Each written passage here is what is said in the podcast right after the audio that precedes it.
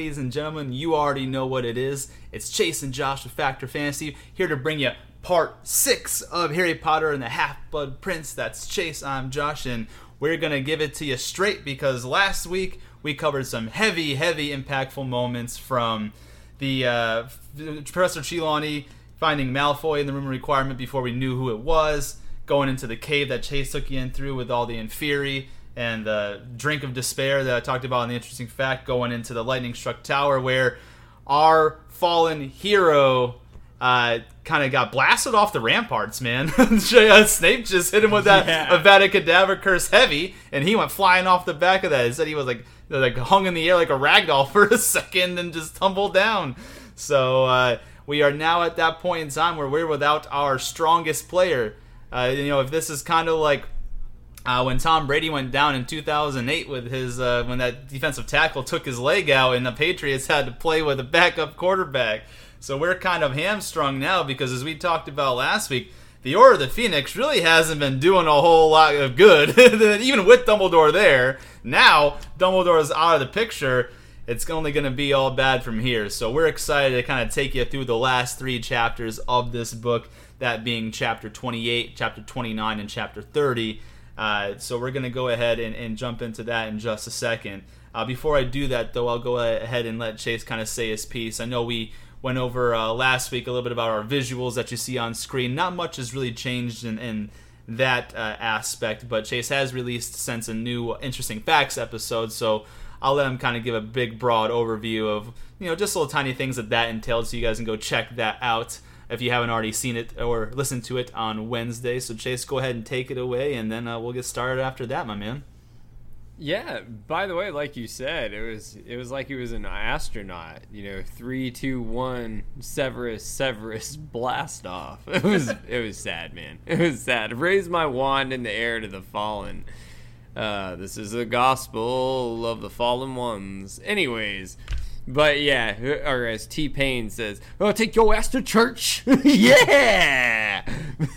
Anyways, but uh, yeah, uh, interesting facts. Wednesday was awesome. We talked. Uh, what we did was we ranked kind of the bottom from the top, the fire spells. So um, you had a basic fire spell for uh, you know six, and then number five we had the bluebell flames, and then it kind of went up from there. And firestorm actually is ranked number two out of all of Harry Potter, and the top was Protego Di- Diabolica, which we talked about before, which actually has only been conjured uh, a couple of times. One being Gellert Grindelwald put it around the flames in Fantastic Beasts, but really short, interesting facts episode last week actually. But just kind of uh, cool to do some rankings. We only brought that up because uh, it was cool seeing Dumbledore, you know, in his last hurrah there, really trying to go out with a spark. you get the get the pun there. Oh, you're so punny. Yeah, yeah. But um, with that, man, yeah, it's uh, I'll we'll get a malice in the chalice before we get going. Can you believe today? We will finish out the Empire Strikes Back of Harry Potter, Harry Potter and the Half Blood Prince. We are finishing the book today. And then, my friend, it is what everyone has been waited for. It is not over yet, and we are still on this ride or die. What do you say to that, man? I say I just want to add a quick addendum there that the, we're not finished completely today. We're going to be talking about the differences episode next week. Mm-hmm. So we got that little piece. You'll still get a little bit of Half Blood after this, but in terms of the contents of what happens in the story, yes, that all goes down today. Next week, you hear Chase and I take on the movie versus the film rendition and what we liked and disliked, and then from there, yes, we are entering the fourth quarter, baby, in Harry Potter and the Deathly Hallows. So. Uh, and to your point, thank you for mentioning rankings, even though you're talking about interesting facts, because today you guys will hear our top five magical creature rankings that can be found in Harry Potter and Half Blood Prince. So, as you said, cheers, brother. Malice in the Chalice. We're going to get started on chapter 28, The Flight of the Prince. Malice in the Chalice, man, and uh, off to the pit of misery with you. You know, Albus, uh, he he got he he got knocked into a pit there. Like that was uh, the, they even described him, remember, as like a rag doll kind of falling almost into the dark mark. I don't know if it gets any worse than that. That was brutal. But um, here, here we go. The ride continues, man. Uh, The ride the continues. I love it. Cheers. Awesome. yeah. So let's go ahead and get rolling with chapter 28, The Flight of the Prince. That starts here on page 597. Kind of similar to last week. What we're going to do is I'm going to go ahead and read the full chapter 28. We're going to split the second chapter, which is the Phoenix Lament, which is chapter 29. And then uh, Chase will actually close us out of this book uh, with the chapter 30, The White Tomb. So I'll go ahead and kick us off. Uh, Harry felt as though he too were hurtling through space. It had not happened. It could not have happened. Out of here, quickly, said Snape. He seized Malfoy by the scruff of the neck and forced him through the door ahead of the rest.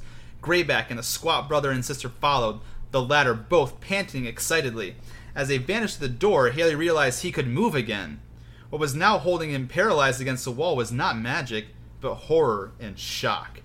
He threw the invisibility cloak aside as the brutal faced Death Eater, last to leave the tower top, was disappearing through the door. Petrificus Totalis! The Death Eater buckled as though hit in the back with something solid and fell to the ground, rigid as a waxwork.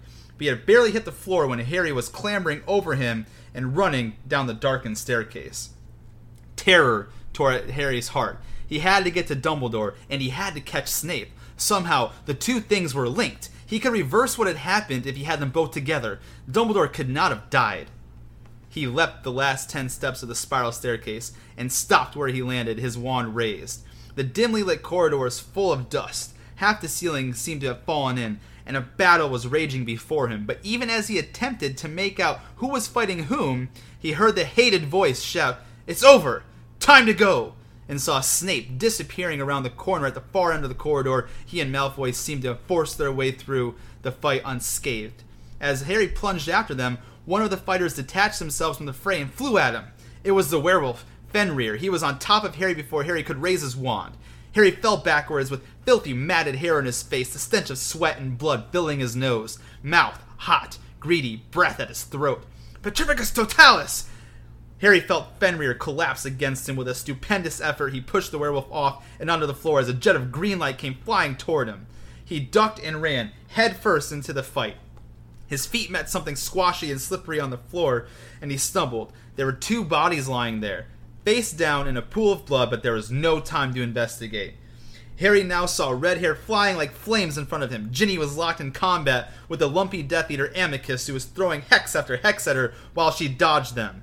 Amycus was giggling, enjoying the sport. Crucio! Crucio! You can't dance forever, pretty! Impedimenta! yelled Harry, and his jinx hit Amycus in the chest. He gave a pig like squeal of pain, was lifted off his feet, and slammed into the opposite wall, slid down it, and fell out of sight behind Ron, Professor McGonagall, and Lupin, each of whom was battling a separate Death Eater. Beyond them, Harry saw Tonks fighting an enormous blonde wizard who was sending curses flying in all directions, so they ricocheted off the walls around them, cracking stone, shattering the nearest window. Harry, where did you come from? Ginny cried, but there was no time to answer her. He put his head down and sprinted forward, narrowly avoiding a blast that erupted over his head, showering them all in bits of wall. Snape must not escape. He must catch up with Snape. Take that! shouted Professor McGonagall, and Harry glimpsed the female Death Eater Alecto sprinting away down the corridor with her arms over her head, her brother right behind her.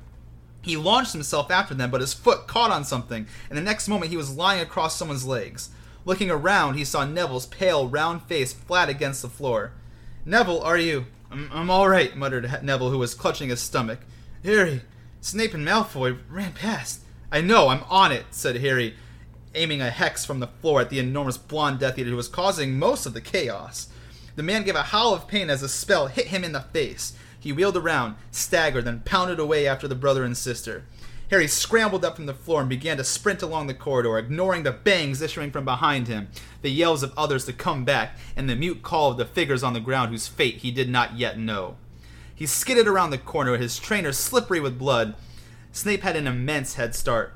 Was it possible that he had already entered the cabinet in the room of requirement, or had the order made steps to secure it to prevent the Death Eaters retreating that way? He could hear nothing but his own pounding feet, his own hammering heart as he sprinted along the next empty corridor, then spotted a bloody footprint that showed at least one of the fleeing Death Eaters was headed towards the front doors. Perhaps the room requirement was indeed blocked. He skidded around another corner and a curse flew past him. He dived behind a suit of armor that exploded. He saw the brother and the sister running down the marble staircase ahead and aimed jinxes at them, but merely hit several bewigged witches in a portrait in the landing who ran screeching into their neighboring paintings.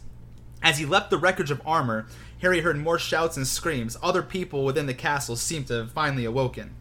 He pelted towards a shortcut, hoping to overtake the brother and sister and close in on Snape and Malfoy, who must surely have reached the grounds by now.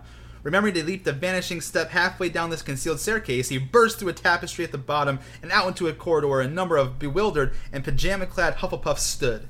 Harry, we heard a noise, and someone said something about the Dark Mark, began Ernie Macmillan. Out of the way! yelled Harry, knocking two boys aside as he sprinted toward the landing and down the remainder of the marble staircase. The oak front door has been blasted open. There were smears of blood on flagstones, and several terrified students stood huddled against the walls, one or two still cowering with their arms over their faces. The giant Gryffindor hourglass had been hit by a curse, and the rubies were falling within a loud rattle onto the flagstones below. Harry flew across the entrance hall and out into the grounds. He could just make out three figures racing across the lawn, heading for the gates beyond which they could disapparate. And by the looks of them, the huge blonde Death Eater, and some way ahead of him, Snape and Malfoy. The cold air ripped at Harry's lungs as he tore after them. He saw a flash of light in the distance that momentarily silhouetted his quarry. He did not know what it was, but continued to run, not yet near enough to get a good aim with a curse. Another flash, shouts, retaliatory jets of light, and Harry understood. Hagrid had emerged from his cabin and was trying to stop the Death Eaters escaping. And though every breath seemed to shred his lungs and the stitch in his chest was like fire, Harry sped up as an unbidden voice in his head said, Not Hagrid. Not Hagrid, too. Something caught Harry hard in the small of his back, and he fell forward, his face smacking the ground, blood pouring out of both nostrils. He knew, even as he rolled over, his wand ready, that the brother and sister he had overtaken using the shortcut were closing in behind him. Impedimenta! he yelled as he rolled over again, crouching close to the dark ground, and miraculously his jinx hit one of them, who stumbled and fell, tripping up the other. Harry leapt to his feet and sprinted on after Snape.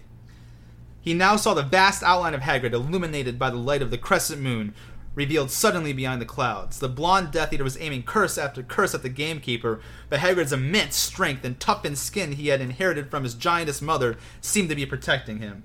Snape and Malfoy, however, were still running. They would soon be beyond the gates, able to disapparate. Harry ran past Hagrid and his opponent, took aim at Snape's back, and yelled, Stupefy! He missed. The jet of red light soared past Snape's head. Snape shouted, Run, Draco! and turned. Twenty yards apart, he and Harry looked at each other before raising their wands simultaneously. Curse it! But Snape parried the curse, knocking Harry backward off his feet before he could complete it. Harry rolled over and scrambled back up again as the huge Death Eater behind him yelled, Incendio! Harry heard an explosive bang, and a dancing orange light spilled over all of them. Hagrid's house was on fire. Fangs in there, you evil! Hagrid bellowed. Cruciate! yelled Harry for the second time, aiming for the figure ahead illuminated in the dancing firelight, but Snape blocked the spell again. Harry could see him sneering. No unforgivable curses from you, Potter! he shouted over the rushing of flames. Hagrid's yells and the wild yelping of the trapped Fang. You haven't got the nerve or the ability. And Incarcerate roared Harry, but Snape deflected the spell with an almost lazy flick of his arm. Fight back! screamed Harry. Fight back, you cowardly! Coward, did you call me, Potter? shouted Snape. Your father would never attack me unless it was four on one. What would you call him, I wonder? Stupa blocked again and again and again until you learn to keep your mouth shut and your mind closed, Potter, sneered Snape, deflecting the curse once more. Now come! he shouted at the huge Death Eater behind Harry. It's time to be gone before the ministry turns up. In Pitta, but before he could finish this jinx, excruciating pain hit Harry. He had keeled over in the grass. Someone was screaming. He would surely die of this agony. Snape was going to torture him to death, or madness. No! Roared Snape's voice, and the pain stopped suddenly as it had started. Harry lay curled on the dark grass, clutching his wand and panting. Somewhere overhead, Snape was shouting, Have you forgotten our orders? Potter belongs to the Dark Lord. We are to leave him. Go! Go! And Harry felt the ground shudder under his face as the brother and sister and the enormous Death Eater obeyed, running towards the gates. Harry uttered an inarticulate yell of rage, and in that instant he cared not whether he lived or died. Pushing himself to his feet again, he staggered blindly towards Snape, the man he now hated as much as he hated Voldemort himself. Sectum! Snape flicked his wand, and the curse was repelled yet again. But Harry was mere feet away now and could see Snape's face clearly at last. He was no longer sneering or jeering. The blazing flames showed a face full of rage. Mustering all his power of concentration, Harry thought, Live it! No, Potter! screamed Snape. There was a loud bang, and Harry was soaring backwards, hitting the ground hard again, and this time his wand flew out of his hand. He could hear Hagrid yelling and Fang howling as Snape closed in and looked down on him where he lay, wandless and defenseless as Dumbledore had been. Snape's pale face, illuminated by the flaming cabin, was suff- suff- suffused with hatred just as it had been before he had cursed Dumbledore. You dare use my own spells against me, Potter? It was I who invented them. I, the half blood prince. And you'd turn my inventions on me like your filthy father, would you? I don't think so. No. Harry had died for his wand. Snape shot a hex at it, and it flew feet away into the darkness and out of sight. Kill me then, panted Harry, who felt no fear at all, but only rage and contempt. Kill me, like you killed him, you coward! Don't! screamed Snape, and his face was suddenly demented, inhuman, as though he was in as much pain as the yelping, howling dog stuck in the burning house behind them. Call me coward! And he slashed at the air. Harry felt a white, hot, whip like something hit him across the face and was slammed backwards into the ground. Spots of light burst in front of his eyes, and for a moment all the breath seemed to have gone from his body. Then he heard a rush of wings above him, and something enormous obscured the stars. Buckbeak had flown at Snape, who staggered backwards as the razor sharp claws slashed at him. And as Harry raised himself into a sitting position, his head still swinging from its last contact with the enormous with the ground, he saw Snape running as hard as he could, the enormous beast flapping behind him and screeching as Harry had never heard him screech. Harry struggled to his feet, looked around groggily for, for his wand, hoping to give chase again, but even as his fingers fumbled in the grass, discarding twigs, he knew it would be too late. And sure enough, by the time he had located his wand, he turned only to see the hippogriff circling the gates. Snape had managed to disapparate just beyond the school boundaries. Hagrid! muttered Harry, still dazed, looking around. Hagrid! He stumbled toward the burning house as an enormous figure emerged out of the flames carrying Fang on his back. With a cry of thankfulness, Harry sank to his knees. He was shaking in every limb, his body ached all over, and his breath came in painful stabs. You alright, Harry? You alright? Speak to me, Harry! Hagrid's huge, hairy face was swimming above Harry, blocking out the stars. Harry could smell burnt wood and dog hair. He put out a hand and felt Fang's reassuringly warm and alive body quivering beside him. I'm all right, panted Harry. Are you? Of course I am. Take more than that to finish me.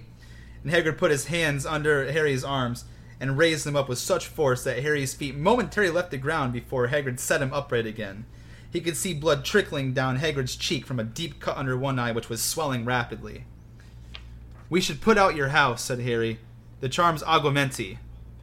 Knew it was something like that, mumbled Hagrid, and he raised a smoldering pink flowery umbrella and said, Aguamenti! And a jet of water flew out of the umbrella tip. Harry raised his wand arm, which felt like lead, and murmured Aguamenti too. Together, he and Hagrid poured water on the house until the last of the flame was extinguished.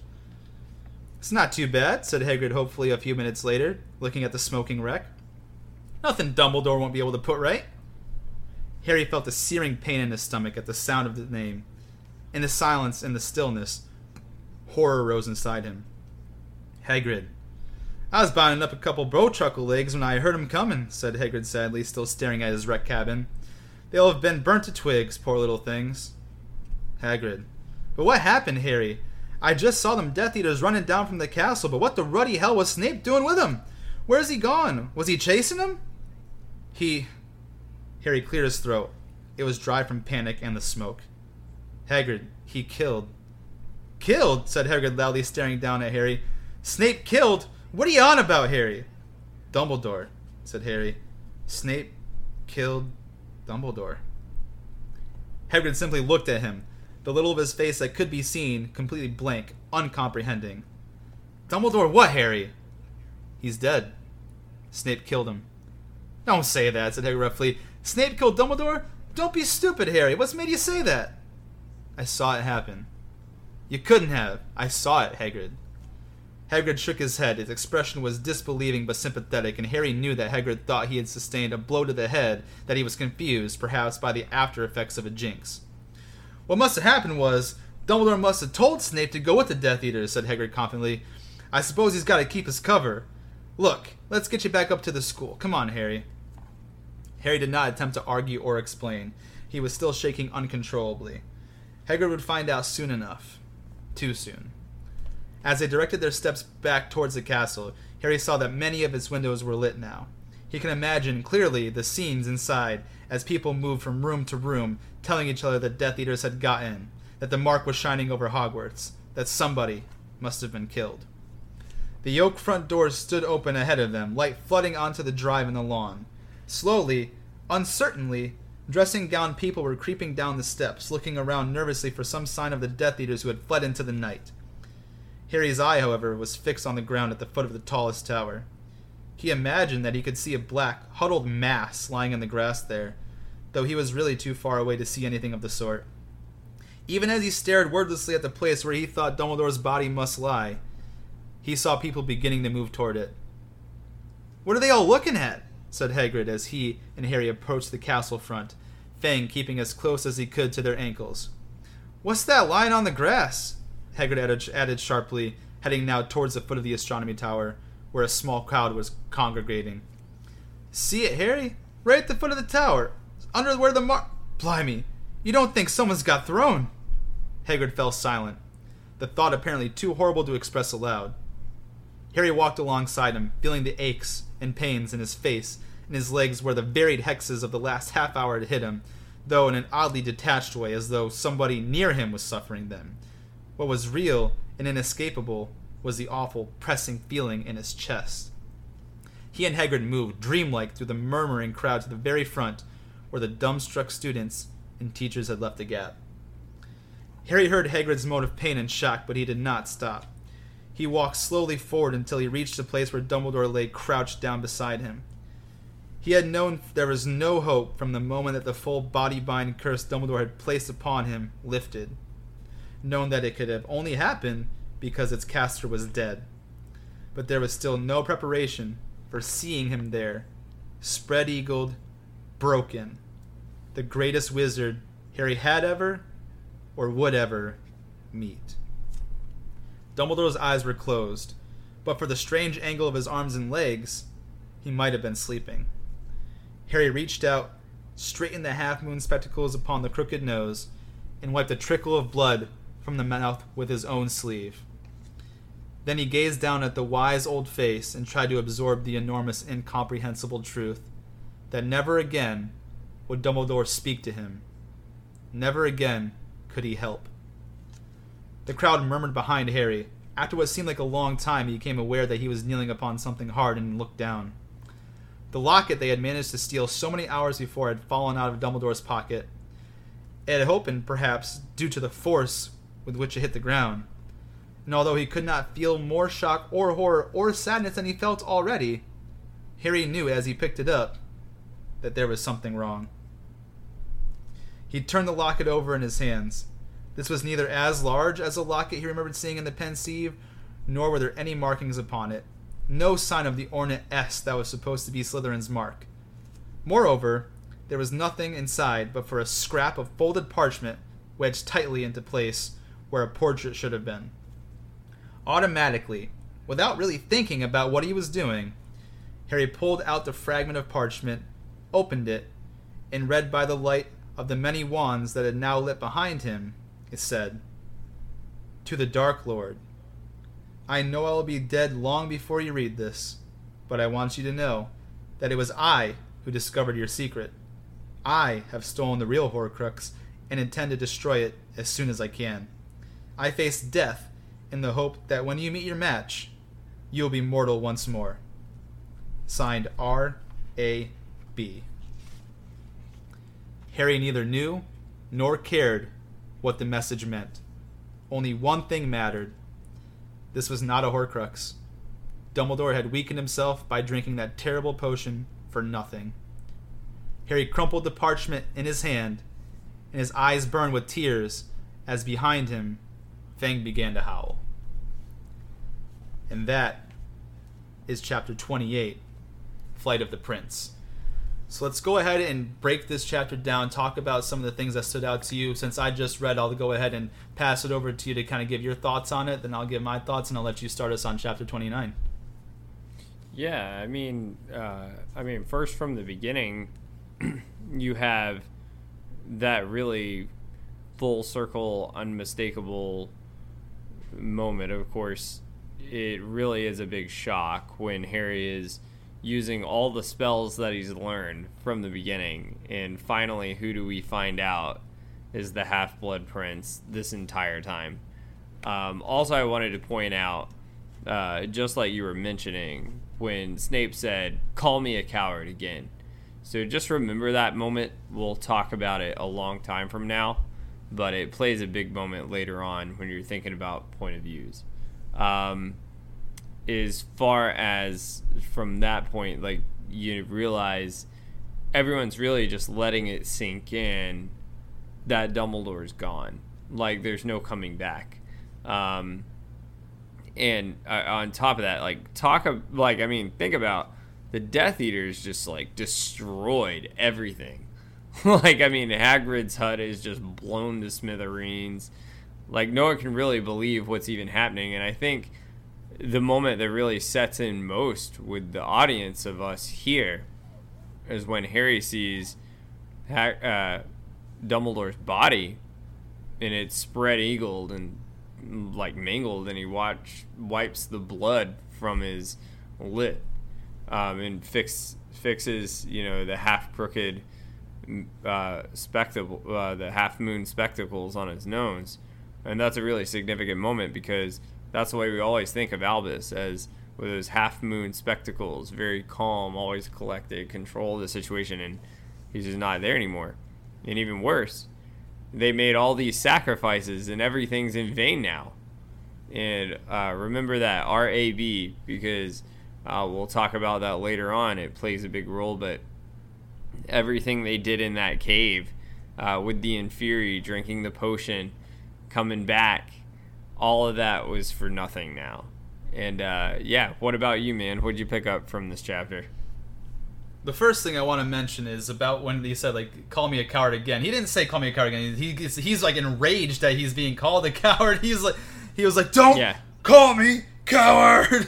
like you know, and we'll we'll learn why that sets Snape off so much, and you know, regardless, that's going to be for Deathly Hallows. But there's a lot of things that I took from this. Like again, it's almost like the teenagers are better at dueling than the damn Order of the Phoenix. Like Harry comes down the stairs, jinxes the one uh, Death Eater, puts Petrificus Totalis on him, jumps over him. He runs into the fray. He sees like Ginny fighting Amycus and hits uh, Amycus with the impedimenta. Like he like he's doing more in the 30 seconds that he was there and able to move than the old Order did the whole 20 minutes that Malfoy and Dumbledore were talking up on the, the astronomy tower.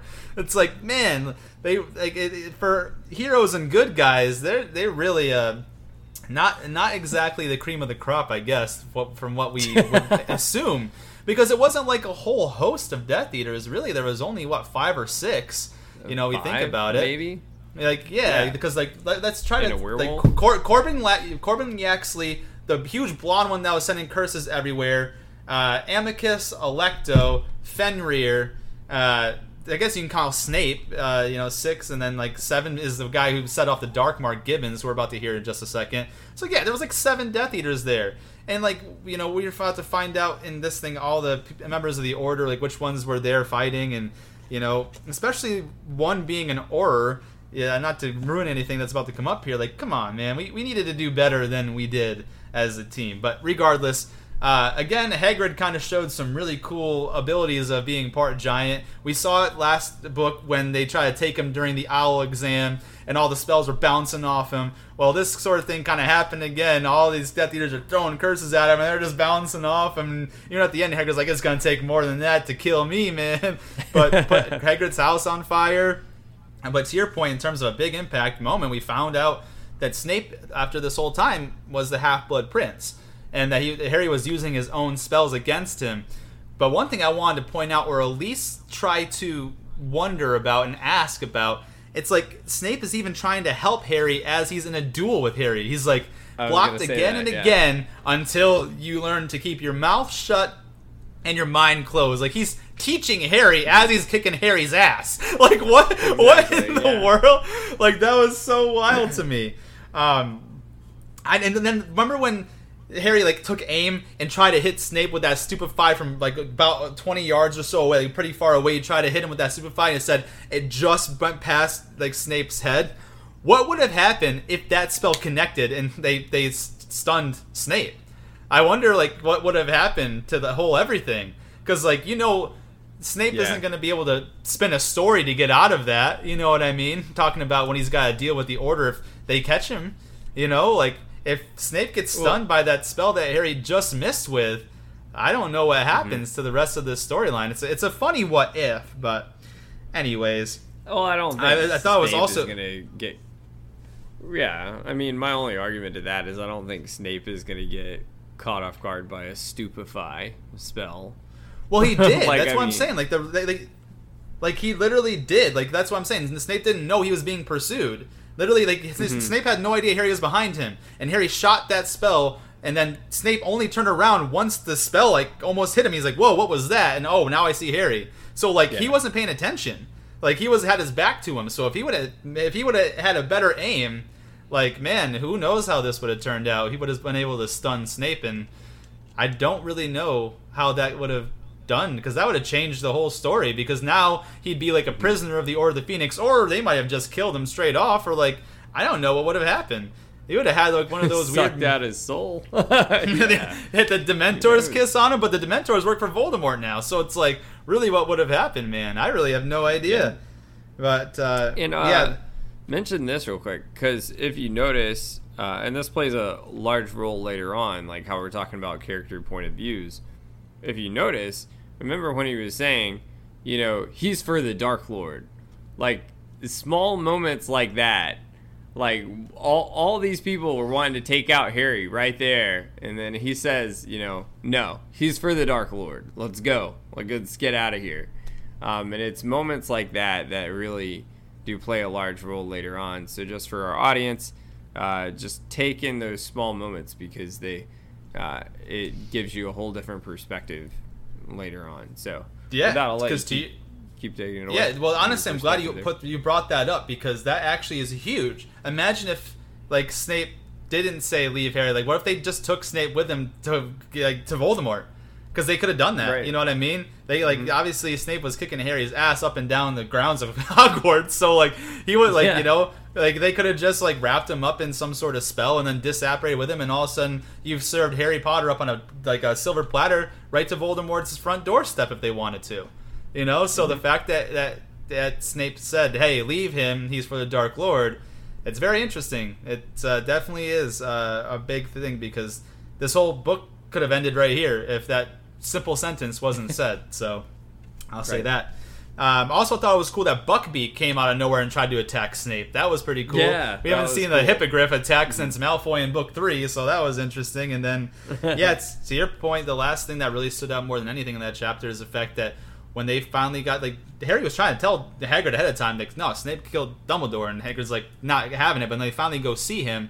Not not so much that like the the scene of the way it was set kind of stuck with me because for me I kind of assumed that's how it's going to be. This astronomy tower's got to be like a hundred feet high at the very least, probably taller. So if your body falls off that at a like a flat like you know dead weight fall, free fall, of course your body's going to be broken and crumpled at the bottom of it. So that didn't strike me. What bothered me is that, like you said, it was all for nothing. He bent down, opened the locket, and it's not even real Horcrux. They went through all of that, didn't weaken Voldemort, and lost the toughest like competition that Voldemort would have had going forward, all in one fell swoop. So yeah, that Yeah. that's like really the last thing that that kind of stuck out to me. But I'll go ahead and let you go and take it from uh, chapter 29 and go through halfway through there, turn it back over to me, and then you'll finish us out on chapter 30, man. Sounds great, brother. Uh, so the Phoenix Lament. Uh, this is on chapter 29. Come here, Harry. No. Yeah, you can stay here, Harry. Come on now. No. He did not want to leave Dumbledore's side. He did not want to move anywhere.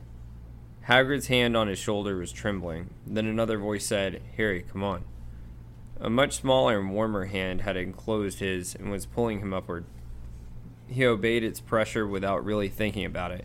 Only as he walked blindly back through the crowd did he realize from a trace of flowery scent on the air that it was Ginny, who was leading him back up into the castle.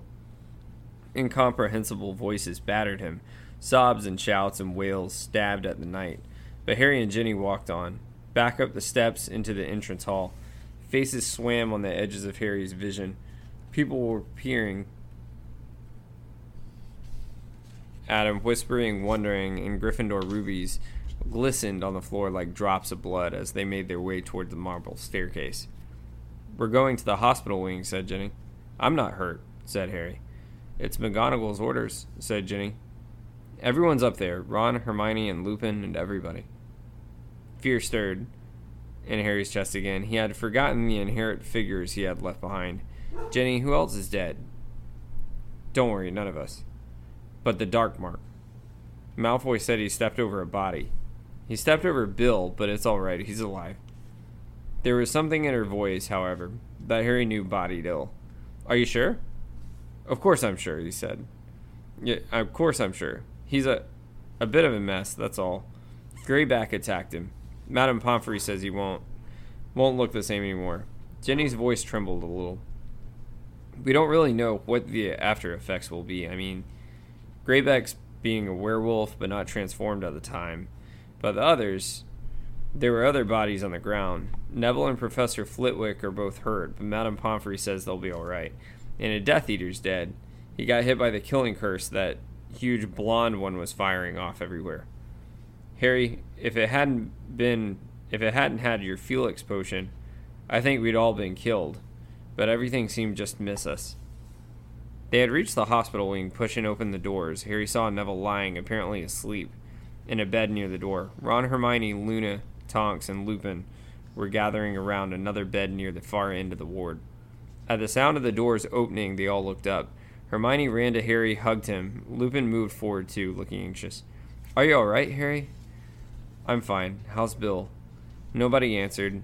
Harry looked over Hermione's shoulder and saw an unrecognizable face lying on Bill's pillow, so badly slashed and ripped that he looked grotesque. Madame Pomfrey was dabbing at his wounds with some harsh smelling green ointment.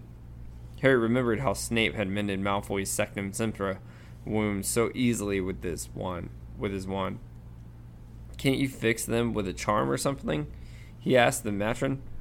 No charm will work on these, said Madame Pomfrey. I've tried everything I know, but there is no cure for werewolf bites. But he wasn't bitten at the full moon, said Ron, who was gazing down into his brother's face as though he could somehow force him to mend just by staring. Greyback hadn't transformed, so surely Bill won't be a real. He looked uncertainly at Lupin. No, I don't think Bill will be a true werewolf, said Lupin. But that does not mean that there won't be some contamination. Those are cursed wounds. They are unlikely ever to heal fully, and and Bill might have some wolfish characteristics from now on. Dumbledore might know something that worked though, Ron said. Where is he? Bill fought those maniacs on Dumbledore's orders. Dumbledore owes him. He can't leave him in state. Ron. Dumbledore's dead, said Ginny. No! Lupin looked wildly from Ginny to Harry as though hoping the latter might contradict her. But when Harry did not, Lupin collapsed into a chair beside Bill's bed. His hands over his face, Harry had never seen Lupin lose control before.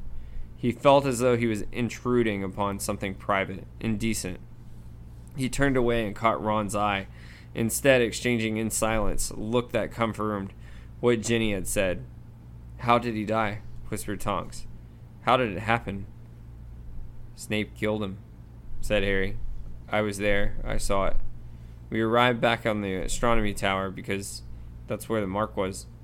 Dumbledore was ill. He was weak, but I think he realized it was a trap. When he heard footsteps running up the stairs, he immobilized me. I couldn't do anything. I was under the invisibility cloak, and, and Malfoy came through the door, disarmed him.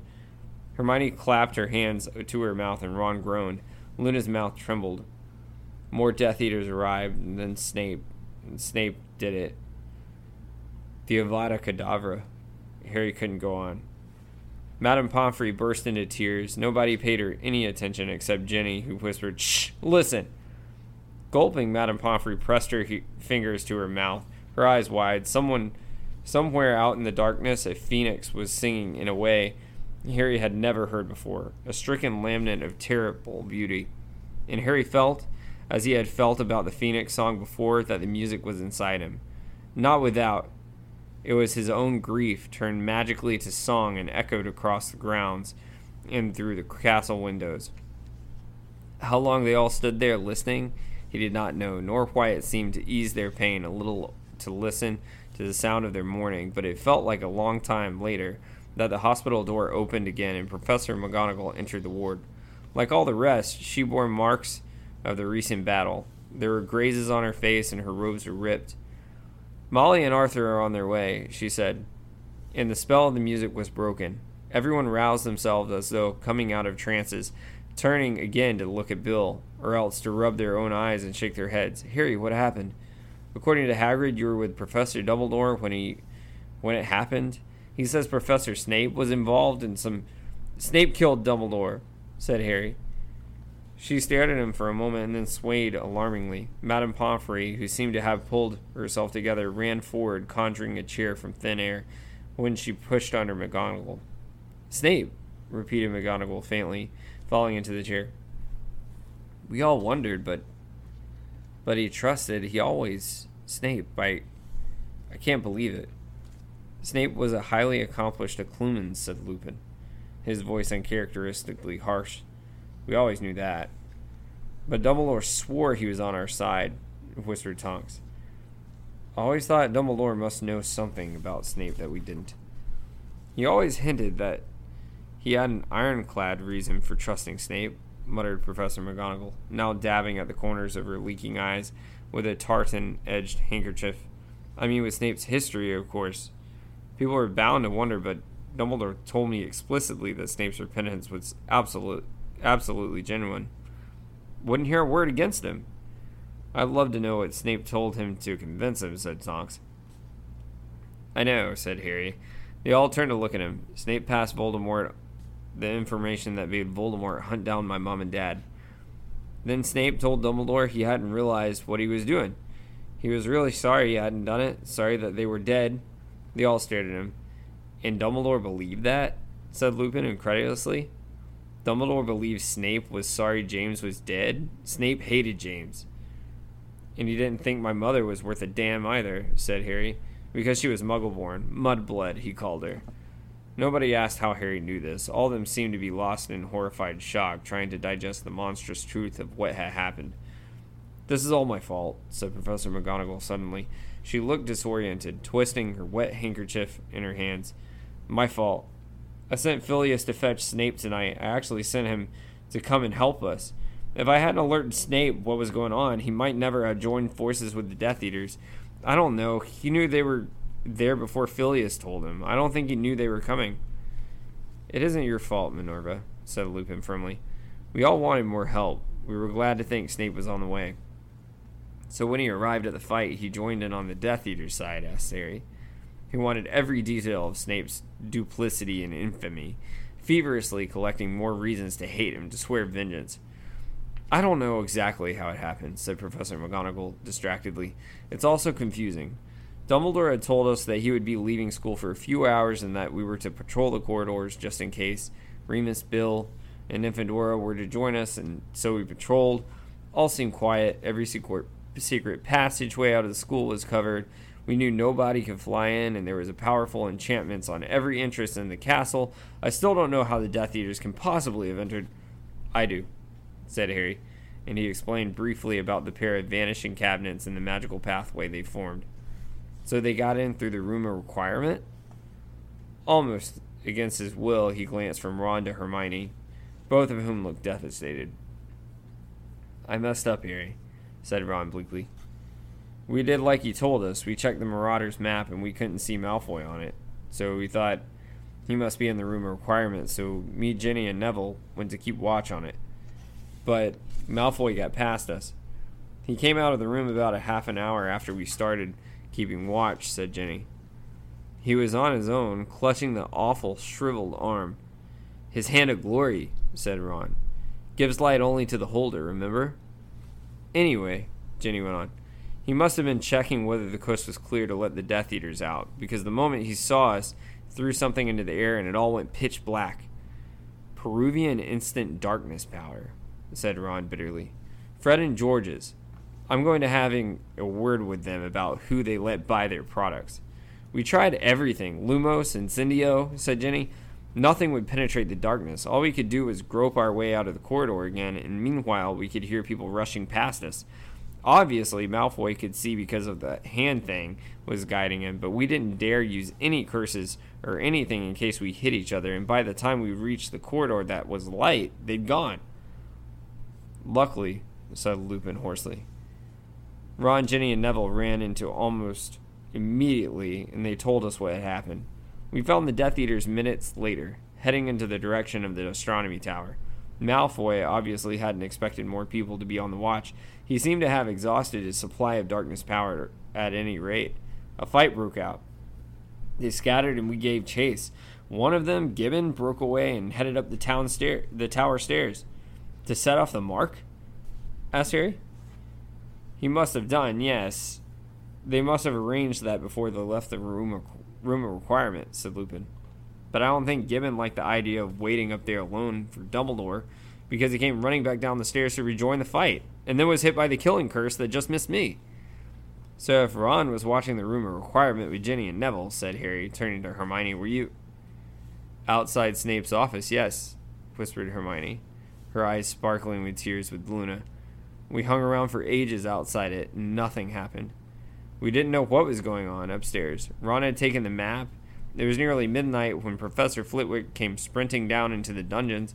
He was shouting about Death Eaters in the castle. I don't think he really registered that Luna and I were there at all. He just burst his way into Snape's office, and we heard him say, saying that Snape had to go back with him and help them. And then we heard a loud thump, and Snape came hurtling out of his room, and he saw us and what? Harry urged her. I was so stupid, Harry, said Hermione in a high pitched whisper.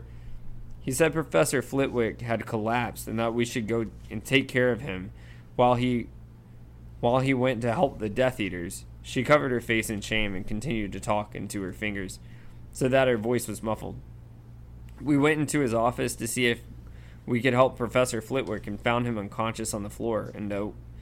It's so obvious now. Snape must have stupefied Flitwick, but we didn't realize, Harry. We didn't realize. We just let Snape go. It's not your fault, said Lupin firmly. Hermione, had you not obeyed Snape and got out of the way, he probably would have killed you and Luna. You and Luna.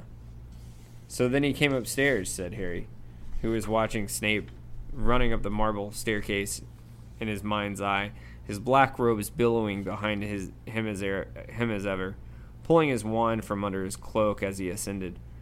And he found the place where you were all fighting. We were all in trouble. We were losing, said Tonks in a low voice. Gibbon was down, but the rest of the Death Eaters seemed ready to fight to the death. Neville had been hurt. Bill had been savaged by Greyback. It was all dark, curses flying everywhere. The Malfoy boy had vanished. He must have slipped past us up the stairs, and then more of them ran after him, but one of them blocked the stair behind them with some kind of curse. Neville ran it and got thrown up in the air, into the air. None of us could break through, said Ron. That massive Death Eater was still firing off jinxes all over the place. They were bouncing off the walls and barely missing us. And then Snape was there, said Tonks. And then he wasn't. I saw him running towards us, but that huge Death Eater's jinx just missed me right after I had ducked and lost track of things, said Ginny. I saw him run straight through the cursed barrier as though it wasn't there, said Lupin. I tried to follow him, but was thrown back just like Neville. He must have known a spell we didn't, whispered McGonagall. After all, he was the Defense Against the Dark Arts teacher. I just assume that he was in a hurry to chase after the Death Eaters who'd escaped up the, to the tower. He was, said Harry savagely. But to help them, not to stop them. And I'll bet you had to have a dark mark to get through the barrier. So what happened when he came back down? Well, that big Death Eater had just fired off a hex that caused half the ceiling to fall in, and also broke the curse blocking the stairs, said Lupin. We all ran forward, those of us who were still standing, anyways. And then Snape and the boy emerged out of the dust. Obviously, none of us attacked him. We just let them pass, said Tonks in a hollow voice. We thought they were being chased by Death Eaters, and next thing, the other Death Eaters and Greyback were back, and we were fighting again, and I thought I heard Snape about something, but I don't know what. He shouted, It's over, said Harry. He done what he meant to do. They all fell silent. Fawkes Laminate was still echoing over the dark grounds outside. As the music reverberated upon the air unbidden, unwelcome thoughts slunk into Harry's Harry's mind. Had they taken Dumbledore's body from the foot of the tower yet? What would happen to it next? Where would it rest? He clenched his fists tightly in his pockets. He could feel the small cold lump of the fake Horcrux, against the knuckles of his right hand. The doors of the hospital wing burst open, making them all jump. Mr. and Miss Weasley were striding upward, up the ward. Fleur just behind them, her beautiful face terrified. Molly, Arthur, said Professor McGonagall, jumping up and hurrying to greet them. I am so sorry. Bill, whispered Miss Weasley, darting past Professor McGonagall as she caught sight of Bill's mangled face. Oh, Bill! Lupin and Tonks had got up hastily and retreated so that Mr. and Miss Weasley could get nearer to the bed. Miss Weasley, bent over her son, pressed her lips to his bloody forehead. And with that, I'll turn it back over to you, man, for 622. Awesome. First off, let's put some respect on Mrs. Weasley's name. It's not Miss Weasley. She is a married woman, so we're going to put respect on Mrs. Ms. Weasley. Get No, Ms. she is a Mrs. yeah. She is married, locked down with the ring on the finger. So put respect on Mrs. Weasley's name. But yes, I'll go ahead and, and take it from here uh, all the way through the rest of the. If you like it, then you better put a ring on it. and, and Arthur did and gave her like seven children. So I think I think he more than put a ring on it. All Brings right, us so back to that cauldron of hot, strong love. Remember that? Oh Lord, yeah. yes, very well, you, man. for sure. So to, to uh, finish out chapter twenty nine here, you said Greyback attacked him. Mister Weasley asked Professor McGonagall distractedly, but he hadn't transformed. So what does that mean? What will happen to Bill? We don't know yet," said Professor McGonagall, looking helplessly at Lupin. There will probably be some contamination, Arthur, said Lupin. It's an odd case, possibly unique. We don't know what his behavior might be like when he awakens. Mrs. Weasley took the nasty smelling ointment from Madame Pomfrey and began dabbing at Bill's wounds. And Dumbledore, said Mr. Weasley. Minerva, is it true? Is he really? As Professor McGonagall nodded, Harry felt Ginny move beside him and he looked at her. Her slightly narrowed eyes were fixed upon Fleur, who was gazing down at Bill with a frozen expression on her face. Dumbledore gone, whispered Mr. Weasley. But Mrs. Weasley had eyes only for her eldest son. She began to sob, tears falling onto Bill's mutilated face. Of course, it doesn't matter how he looks. It's not really important. But he was a very handsome little boy, always very handsome, and, and he was going to be married. And what do you mean by that? said Fleur suddenly and loudly. What do you mean he was going to be married? Mrs. Weasley raised her tear stained face, looking startled. Well, only that. You think Bill will not wish to marry me anymore? demanded Fleur. You think because of these bites he will not love me? No, that's not what I. Because he will, said Fleur, drawing herself up to full height and throwing back her long mane of silver hair. It would take more than a werewolf to stop Bill loving me. Well, yes, I- I'm sure, said Mrs. Weasley, but I thought perhaps, given how. how. You thought I would not wish to marry him? Or perhaps you hoped, said Fleur, her nostrils flaring. What do I care how he looks? I am good looking enough for the both of us, I think. All these scars show is that my husband is brave, and I shall do that, she added fiercely, pushing Mrs. Weasley aside and snatching the ointment from her. Mrs. Weasley fell back against her husband and watched Fleur mopping up Bill's wounds with a most curious expression upon her face. Nobody said anything. Harry did not dare move. Like everybody else, he was waiting for the explosion. Our great Auntie Muriel, said Mrs. Weasley after a long pause, has a very beautiful tiara, goblin made, which I am sure I could persuade her to lend you for the wedding. She's very fond of Bill, you know, and it would look lovely with your hair. Thank you, said Fleur stiffly. I am sure that will be lovely. And then, Harry did not quite see how it happened. Both women were crying and hugging each other. Completely bewildered, wondering whether the world had gone mad, he turned around. Ron looked as stunned as he had felt, and Ginny and Hermione were exchanging startled looks. You see, said a strained voice Tonks was glaring at Lupin. She still wants to marry him, even though he's been bitten. She doesn't care. It's different, said Lupin, barely moving his lips and looking suddenly tense. Bill will not be a full werewolf. The cases are completely but I don't care either. I don't care, said Tonks, seizing the front of Lupin's robes and shaking them. I've told you a million times. And the meaning of Tonks's Patronus, and her mouse colored hair, and the reason she had come running to find Dumbledore when she heard a rumor that someone had been attacked by Greyback all suddenly became clear to Harry. It had not been Sirius that Tonks had fallen in love with after all. And I've told you a million times, said Lupin, refusing to meet her eyes staring at the floor that I am too old for you, too poor, too dangerous. I've said all along you're taking a ridiculous line on this, Remus, said Mrs. Weasley over Fleur's shoulder as she patted her on the back. I am not being ridiculous, said Lupin steadily. Tonks deserves somebody young and whole. But she wants you, said Mr. Weasley with a small smile. And after all, Remus, young and whole men do not necessarily remain so, as he gestured sadly at his own son lying between them. This is not the moment to discuss it, said Lupin, avoiding everybody's eyes as he looked around distractedly. Dumbledore is dead. Dumbledore would have been happier than anybody to think there was a little more love in the world, said Professor McGonagall curtly, just as the hospital doors opened again and Hagrid walked in. The little face that was not obscured by hair or beard was soaking and swollen. He was shaking with tears, a vast spotted handkerchief in his hand.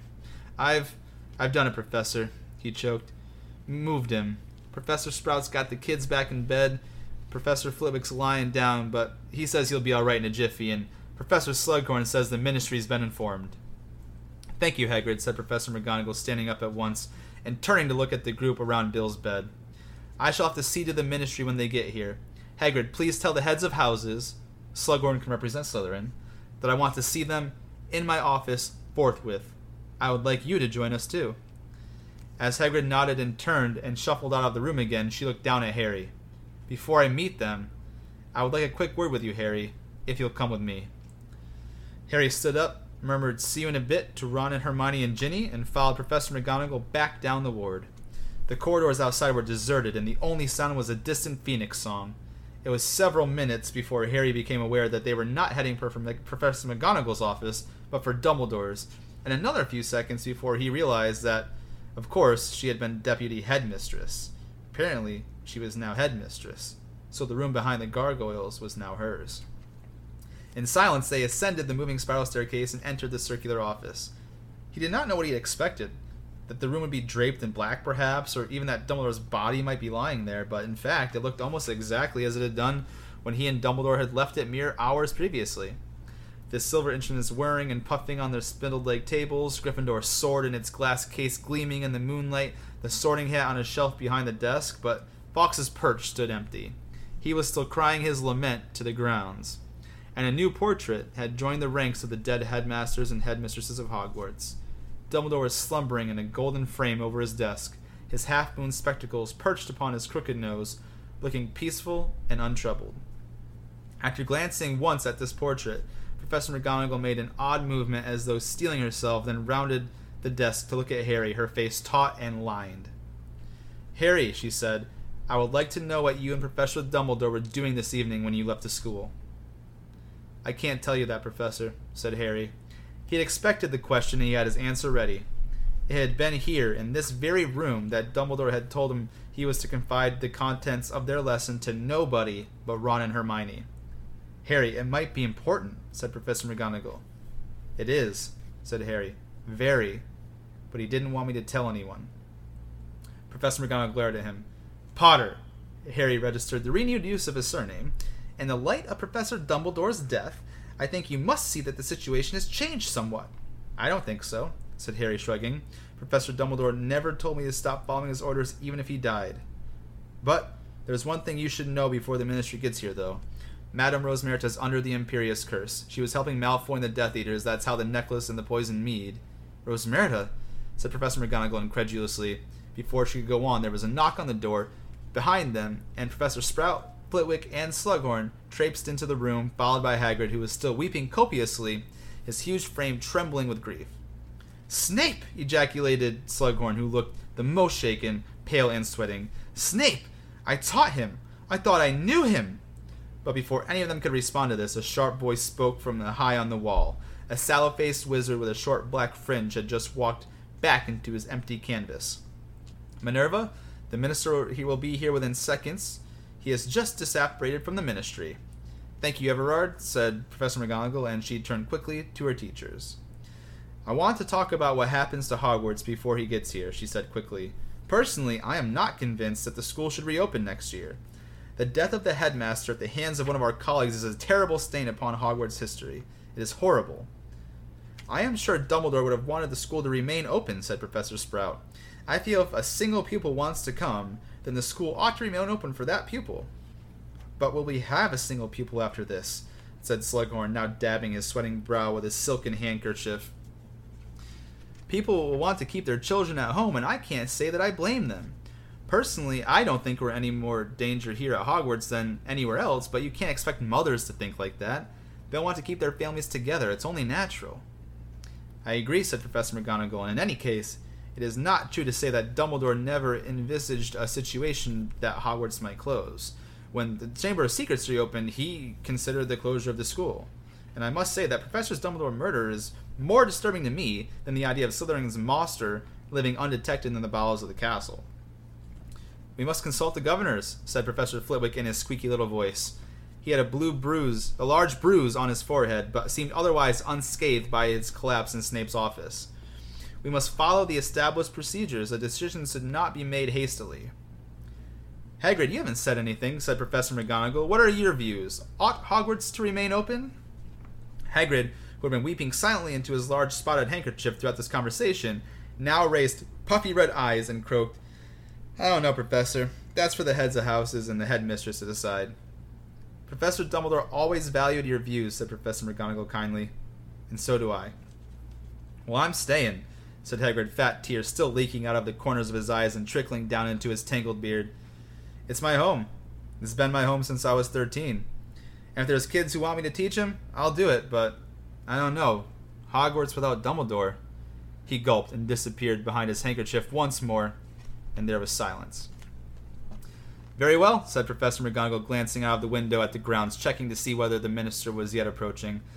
Then I must agree with Filius that the right thing to do is to consult the governors who will make the final decision.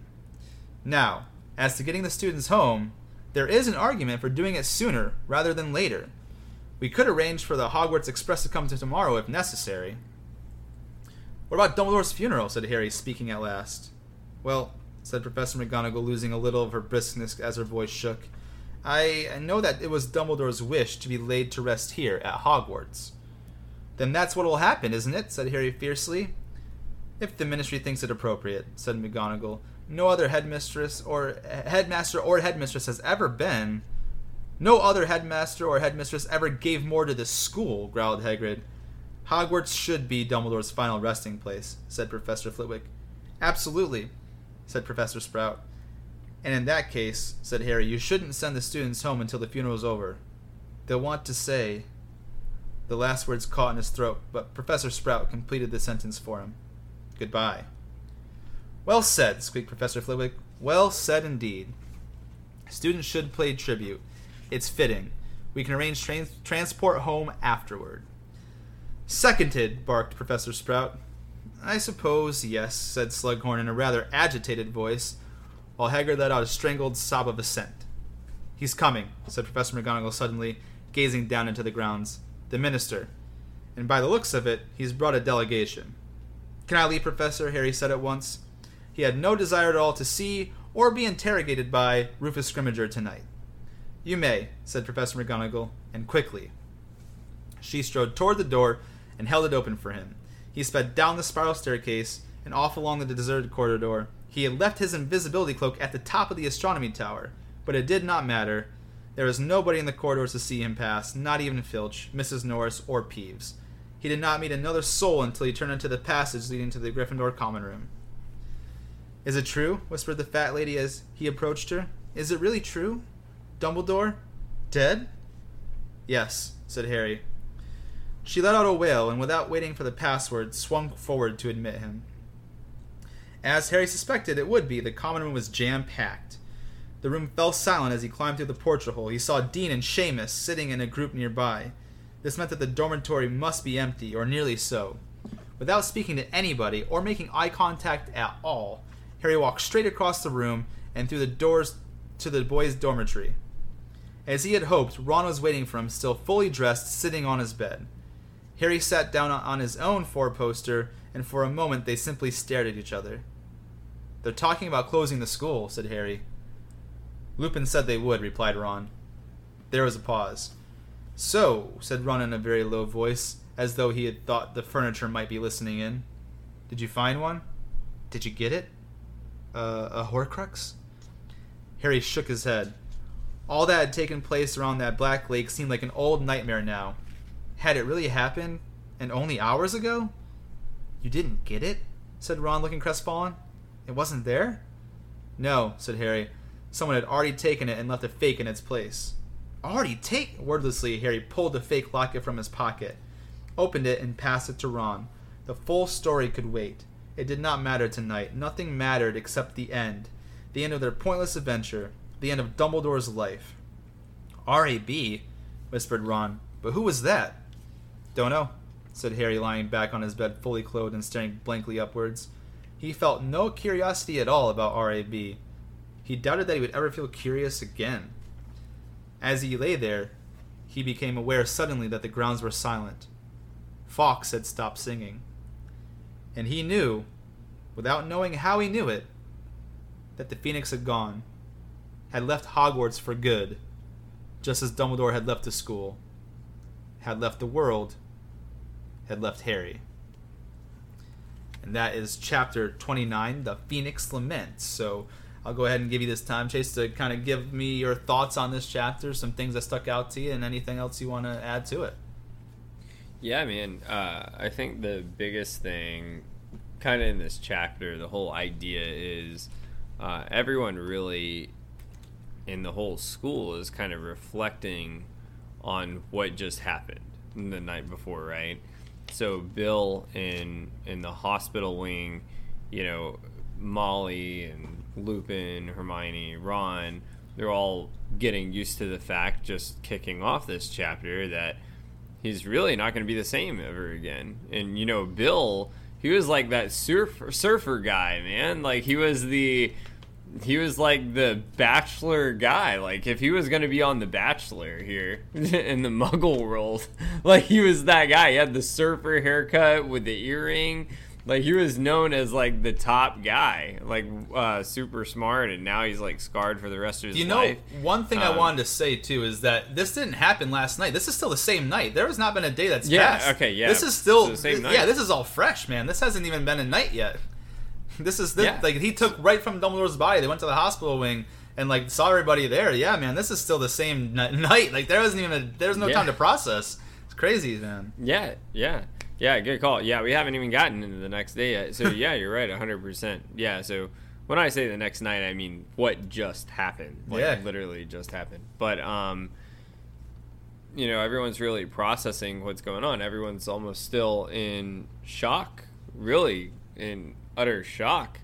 Um, and another thing that was it just it really goes into detail with how the order got their ass kicked that we keep talking about like how they got their ass kicked the entire time. Like why is it that every time they're supposed to do something like literally been trained at Grimmauld's place by some of the best aurorers in the world Mad Eye Moody like all the top honchos and every time they're sent in there to do something awesome Uh, we even had an interesting facts episode just on the background of Tonks and why she was recruited to be an Aurora because she was top in her class, aced her owls, and took the newts, and uh, she actually was uh, trained in fighting Dementors. Why is it you got all these people with these skills and they're supposed to be so super at the top of their game, and then you can't take on like five Death Eaters? like getting up a spiral staircase and you just keep stopping and you know snape they just you know let him walk through there and just see him and assume everything's okay not questioning anybody. And then um, you know hermione really breaks down because she feels like it's her and luna's fault because they just assumed like snape was doing his job. So they're really taking it on themselves when really if you in my opinion, the DA has done a lot more than the Order of the Phoenix has. so, you know, just throwing that out there and then uh, wrapping kind of everything up here at the same time, they're reflecting on, you know, RAB. That's going to play a huge role later on. Uh, that's a huge piece of parchment, but at the same time, like Harry was, his final thoughts there when you were wrapping us up in that chapter, like he didn't even want to think about it. Like they're still in such utter shock at what's going on. He doesn't even care that the whole night was a waste in everything they did, and Dumbledore died in vain, um, because he's still just sitting with the whole um, idea that he's never going to be there again. And we saw how bad he took Sirius and now he's gonna go through like the same similar thing because he just lost the person that was basically like his father, like his second father almost, and then now he's losing someone that's basically like his grandfather, or like I call the Godfather, you know. So it's like. Dude has nobody. you lost your mom, you lost your pop, you lost your grandpappy uncle, and now uh granddad just got blasted off the face of the astronomy tower. Like it, your luck's luck's running dry, man. And and then at the same time, did all this for a Horcrux. you get to the get to the ministry, the uh, prophecy gets thrown smashed on the staircase and now you get the horcrux and you have some piece of parchment in there that has been stolen talk about bad luck, man. And with that, uh, what do you think about this chapter, Jay Nelly? There's a couple things that I think were were pretty important to note. Say like Malfoy was wrong because remember he said like there was a member of the Order that was dead. Well, good news is like that was not true. It was Bill. He's just badly mangled by Fenrir Greyback. But there was a dead Death Eater who got killed by friendly fire. Said given that he was Death Eater, just throwing killing curses all over the place, like you know, ended up hitting his own player. Uh, you know, friendly fire, man. So on top of like literally the Order of the Phoenix got help from the Death Eaters killing the Death Eaters. like the Order of Phoenix, like they couldn't even take care of the like when they were down a Death Eater. Like it was just really interesting. And my question is too is like, how is the Order of the Phoenix? Because let, let's let's see about who was battling. Right, Professor McGonagall. She shows next book exactly how good she is at dueling because she goes face to face with somebody who's very talented. Right Lupin, like you said, yeah. defense against a dark arts teacher, one of the best ones that have trained him, has a brilliant mind for it. Apparently, he can't do anything. Tonks, a wonderful Auror. She's got a lot of training. She was a very good prodigy coming out of school. So these are very three very talented witches and wizards. On top of that, Professor Flitwick is like a, a charms master, yeah. and he's been like presiding over the owl examination for the past thirty years. Like you know what I mean? Like, like I just I don't get how not only could they not handle the Death Eaters that came through, but on top of that, how are you going to allow children to help fight alongside you? You're like, oh yeah, Ginny, Harry, Hermione, let's get in here, help me out, man. I can't take on these Death Eaters. I need, I need the children's help. Like, how do you need the help from teenagers, man? Like, I don't get it. Like, it's so bad. They like, in what world do you like allow kids to get into a fight to the death? At any point in time, Dumbledore would be pissed at the other things. Like, no, get Luna, Neville, Hermione, Ron, out of here, man. Get them out of here. Keep them to safety. But no, no. Yeah, yeah. You know, Neville got hurt. Uh, Luna and and Hermione tried to stop Snape, and he's like, "No, go take care of Flitwick." And then they come back. Like literally, they let these teenagers fight their battles with them when anyone else would be like, "No, get the kids to safety." Nope, let's just get the kids right into harm's way. And oh, let's not forget to mention that the kids did more than you in the fight. Oh my lord. Drives me nuts. But anyways, I digress. Um, No, no, you haven't confessed. Ah, it was absurd. You're like a, And then- a fucking snake. You, you're like two different people. and then on top of that, to bring up what we talked about last week in one of the discussions we had post chapter about the Felix Felicis potion and why it was like, you know, what would have happened if they took it at the cave versus where. Well, Ginny kind of tells us like, hey, like that, without your lucky potion, we would have all been killed. Like the the curses kept missing us. Like. So think about if they took the lucky potion to the cave, they come back and the whole order's just dead. like so, like everyone's dead. it's like I think it's a good thing that they took it when they took it and where they took it at. So I, I stick with my, my point that I made last week on that one. But anyways, to con- continue there, like I uh, I, the, the, the I think it was interesting how Harry described what Dumbledore saw in Snape to trust him because that was a very biased response. That's really not exactly hmm. why Dumbledore chose to trust Snape. And I know that no one really knows it. That's all Harry had to go on. But still, like you can't just throw like, yeah, Dumbledore said Snape said he was sorry, so he's like, okay, you're cool now. Like, no, that's really that's Yeah. really not what happened at all. But uh, yes, um, I thought that what else was really cool is Malfoy actually kind of did something really smart. He threw the Peruvian Instant Darkness part and had the Hand of Glory that gives light only to the holder. That's pretty fucking Yeah. genius, man. cool. Like heck yeah, Malfoy. I didn't like him at all throughout the whole series, but he's doing some cool stuff, you know. Yeah, Um, man. You know, and also they Professor McGonagall kind of blames herself because she's the one that sent for Snape to begin with. But uh, yes, anyways, can continue on for that. I also thought it was important to mention the part that I kind of took over for uh, during that chapter, which was like when Fleur and Mrs. Weasley kind of finally came to a uh, understanding with each other. Because remember, all the beginning of the book and the lead up before cool things happen, like basically they, they didn't want Fleur to marry Bill because they thought basically like Fleur was only in it for maybe the looks or like you know didn't really love Bill for who Bill was. So Mrs. Weasley like, oh, he was gonna be married, and Fleur was like.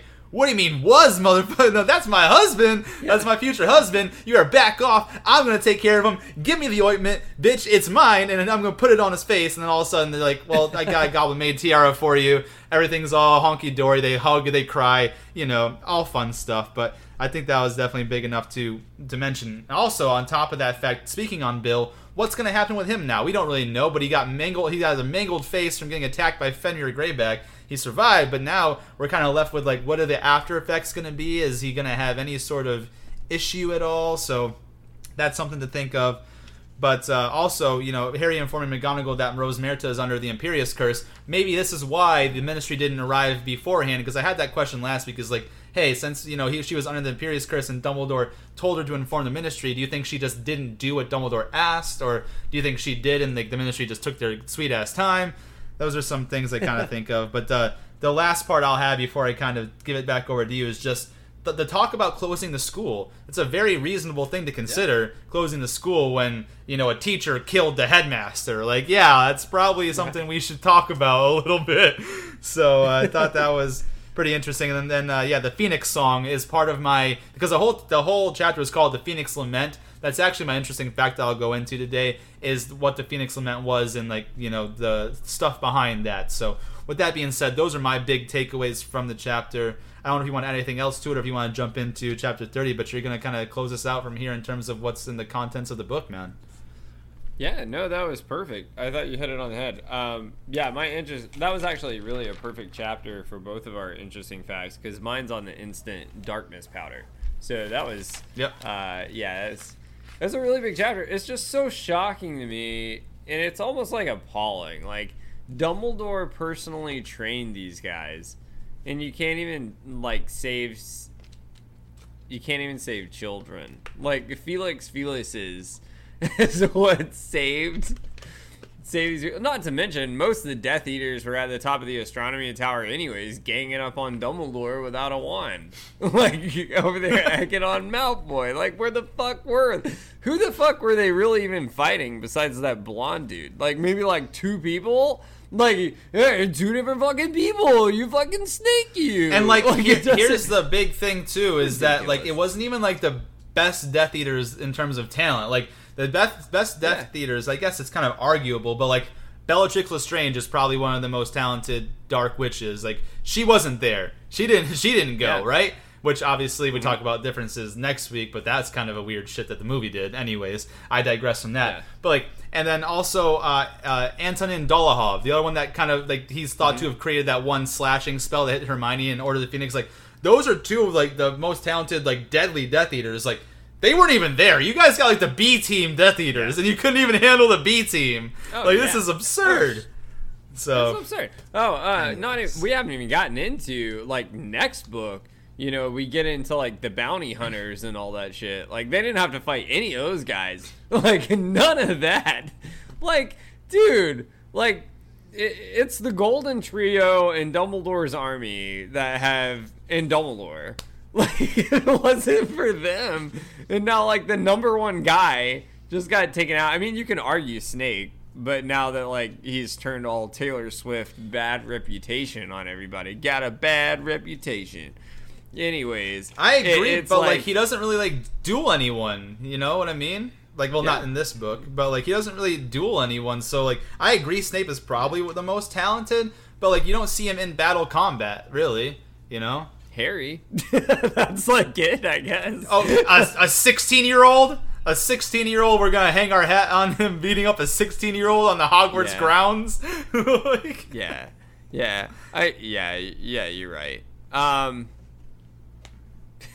yeah yeah you're right you're right that's true i mean i guess i mean you gotta assume you gotta give him some sort of props like he is like I agree. I'm just prince. saying.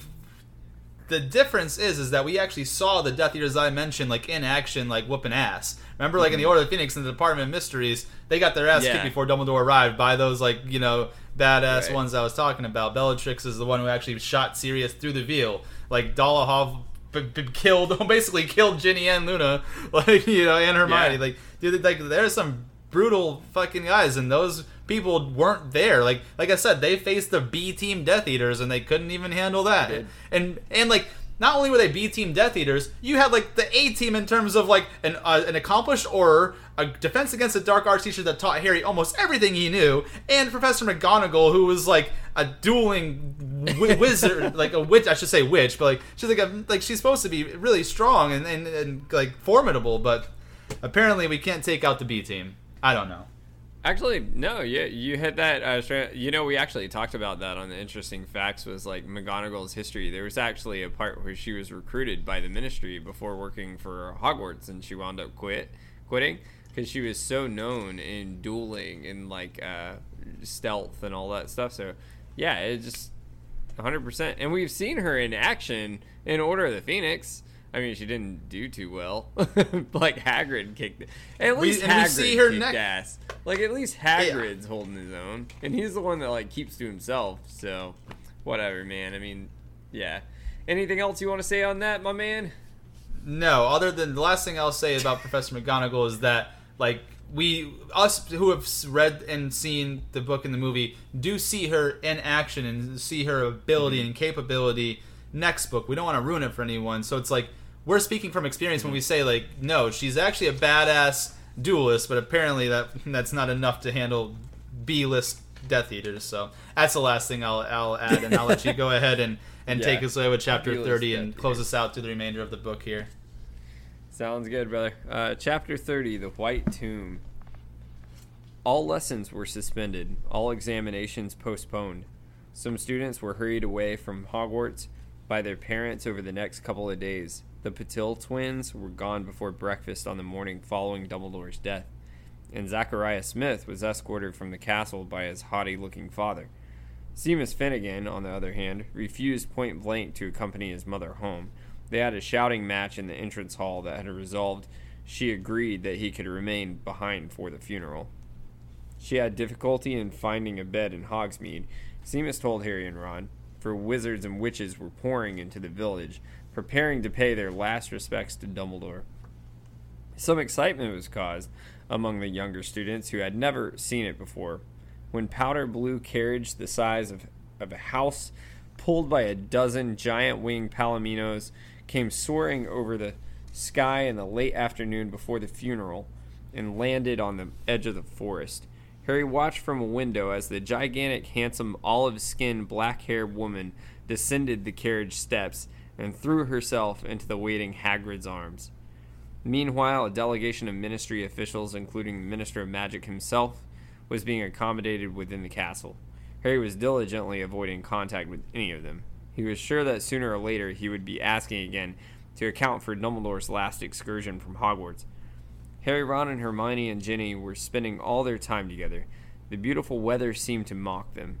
Harry could imagine how it would have been if Dumbledore had not died. And they had had this time together in the very end of the year.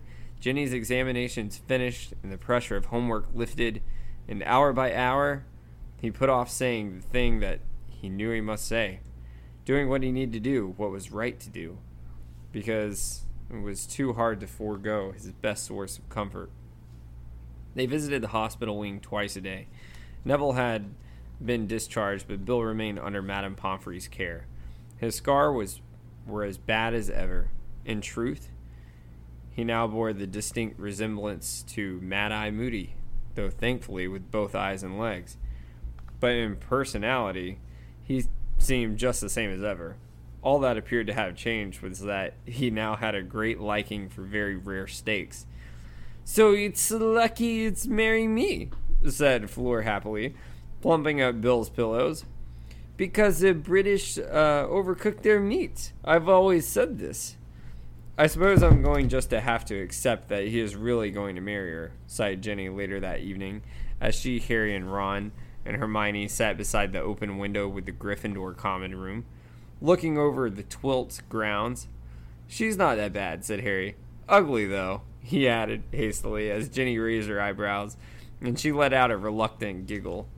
Well, I suppose if Mum can stand it, I can. Anyone else we know died? Ron asked Hermione, who was uh, perusing the Evening Prophet. Hermione winced at the forced toughness in her voice. No, she said reprovingly, folding up the newspaper. They're still looking for Snape, but no sign. Of course there wasn't, said Harry, who had become angry every time the subject cropped up. They won't find Snape till they find Voldemort, and seeing as they never managed to do that in all the time, I'm going to bed yawned Ginny. I haven't been sleeping that well since, well, I can do with some sleep. She kissed Harry. Ron looked away pointedly, waved at the other two, and departed for the girls' dormitories.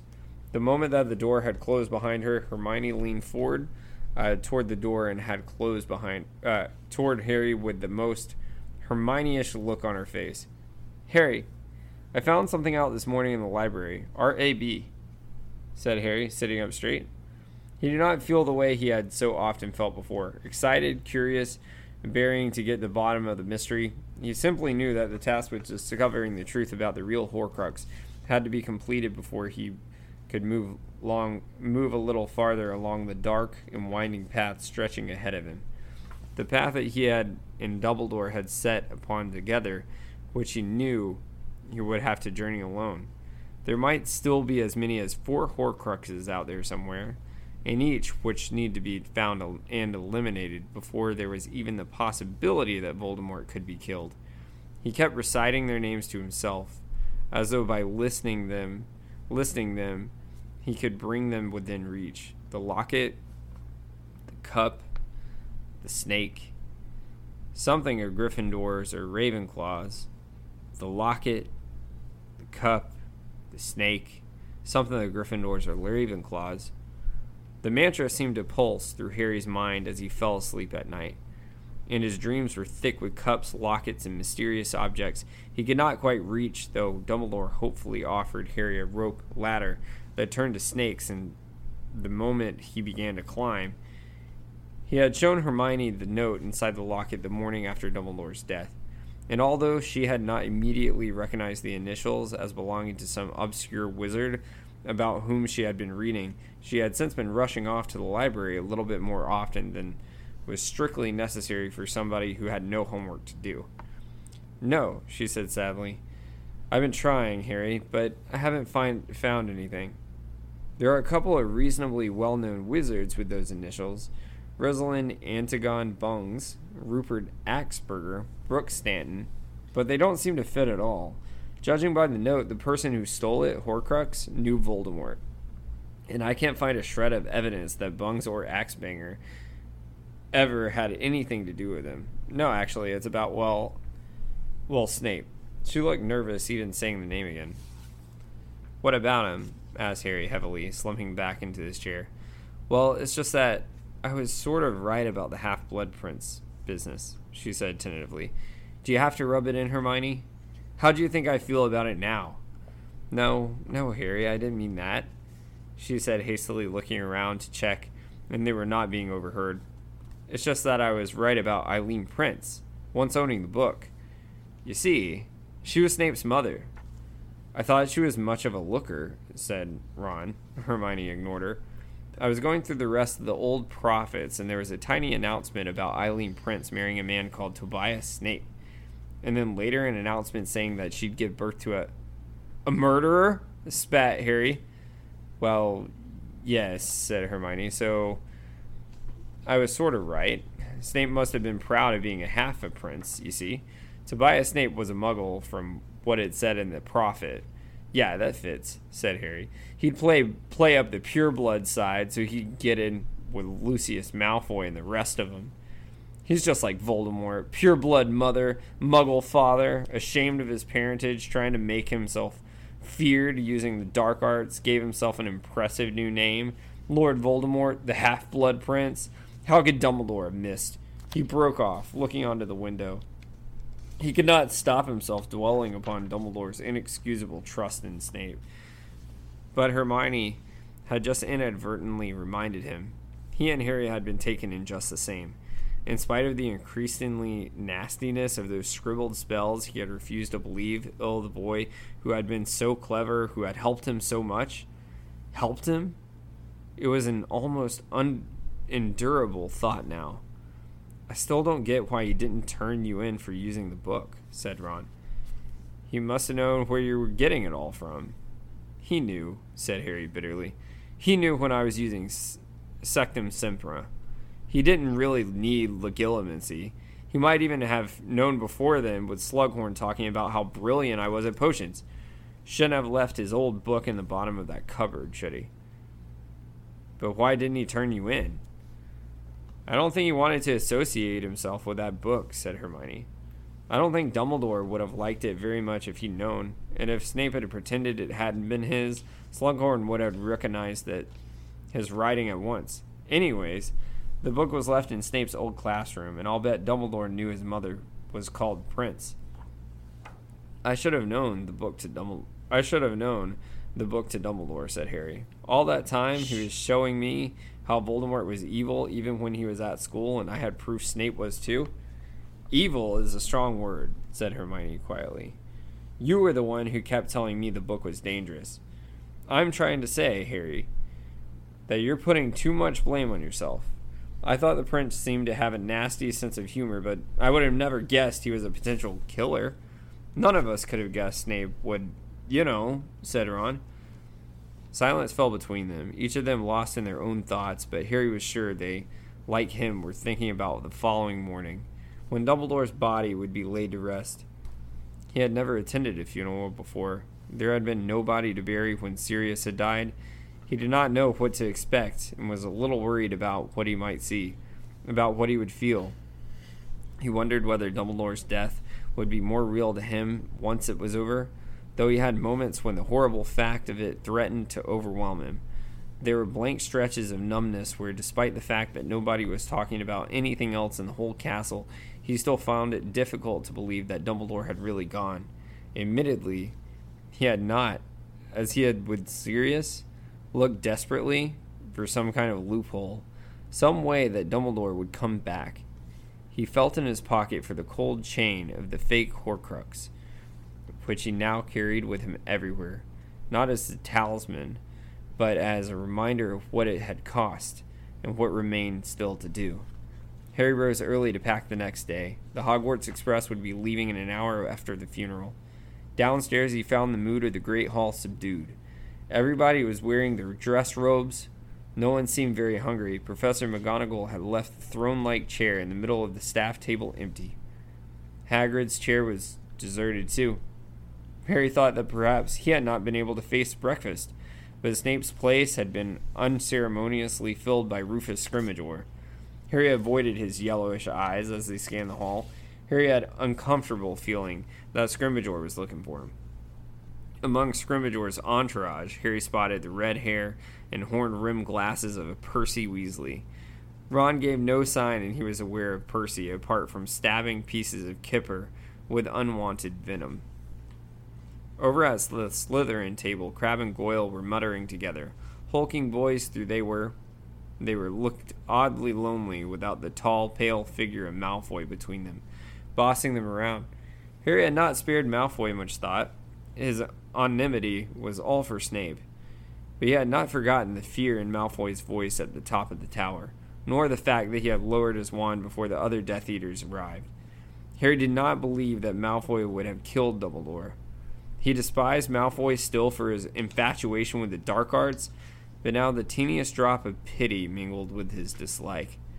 Where Harry wondered, was Malfoy now and what was Voldemort making him do under the threat of killing him and his parents? Harry's thoughts were interrupted by a nudge in the ribs from Ginny. Professor McGonagall had risen to her feet, and the mournful hum in the hall died away at once. It's nearly time, she said. Please follow your head houses out into the grounds, Gryffindors, after me. They filed out from behind their benches in near silence. Harry glimpsed Slughorn at the head of the Slytherin column wearing magnificent long emerald green robes embroidered with silver. He had never seen Professor Sprout. Head of the Hufflepuffs looking so clean, there was not a single patch on her hat. When they reached the entrance hall, they found Madame Pince standing beside Filch. She, in a thick black veil that fell to her knees, he in an ancient black suit and tie, reeking of mothballs. They were heading, as Harry saw, when he stepped out onto the stone steps from the front doors towards the lake. The warmth of the sun caressed his face as they followed Professor McGonagall in the silence to the place where hundreds of chairs had been set out in rows. An aisle ran down the center of them. There was a marble table standing in front of all the chairs facing it.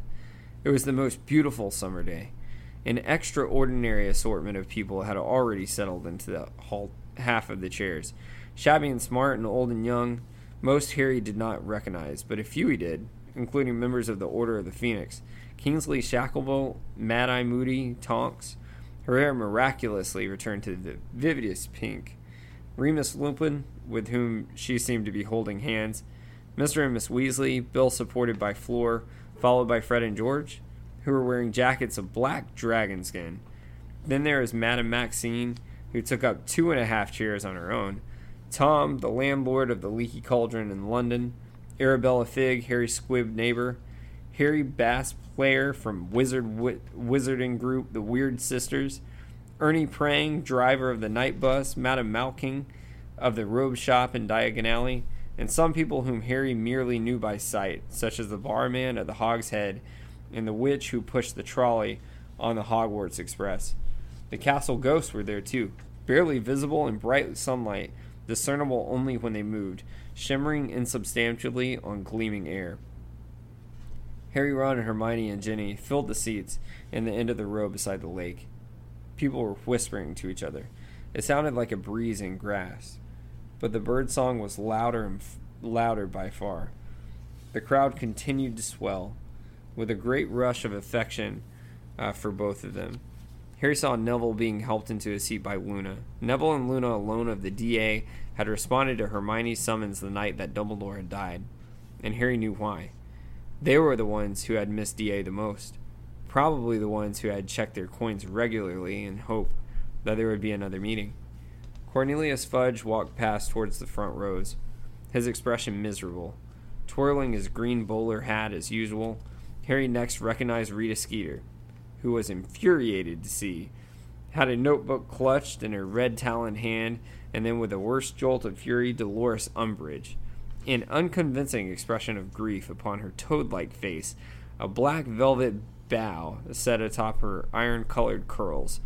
At the sight of the centaur, Firenze, who is standing like a sentinel near the water's edge, she gave a start and scurried hastily into a seat a good distance away.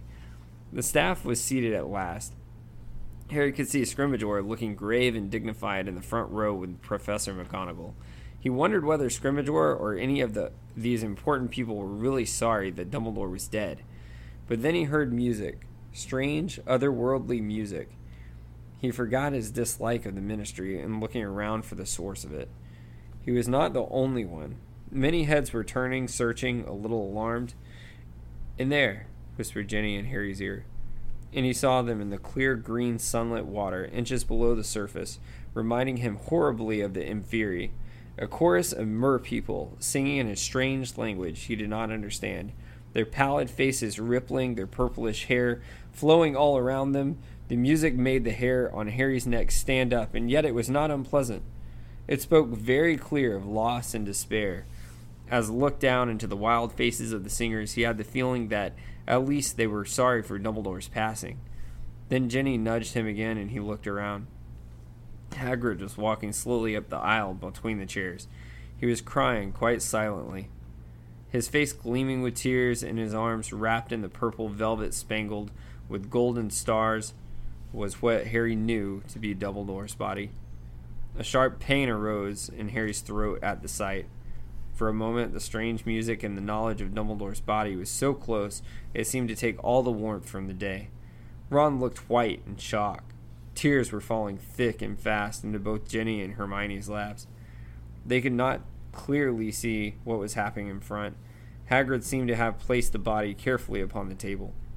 Now he retreated down the aisle, blowing his nose with loud trumpeting noises that drew scandalized looks from someone, including Harry, saw Dolores, Umbridge, but Harry knew that Dumbledore would not have cared. He tried to make a friendly gesture to Hagrid as as he passed, but Hagrid's eyes were so swollen it was a wonder he could see where he was going. Harry glanced at the back road of which Hagrid was heading and realized what was guiding him. For there, dressed in a jacket and trousers, each the size of a small marquee, was the giant Grawp. His great, ugly, boulder like, head bowed, docile, almost human. Hagrid sat down next to his half brother, and Grawp patted Hagrid hard on the head, so that his chair legs sank into the ground. Harry had a wonderful momentary urge to laugh, but then the music stopped, and he turned to face the front again.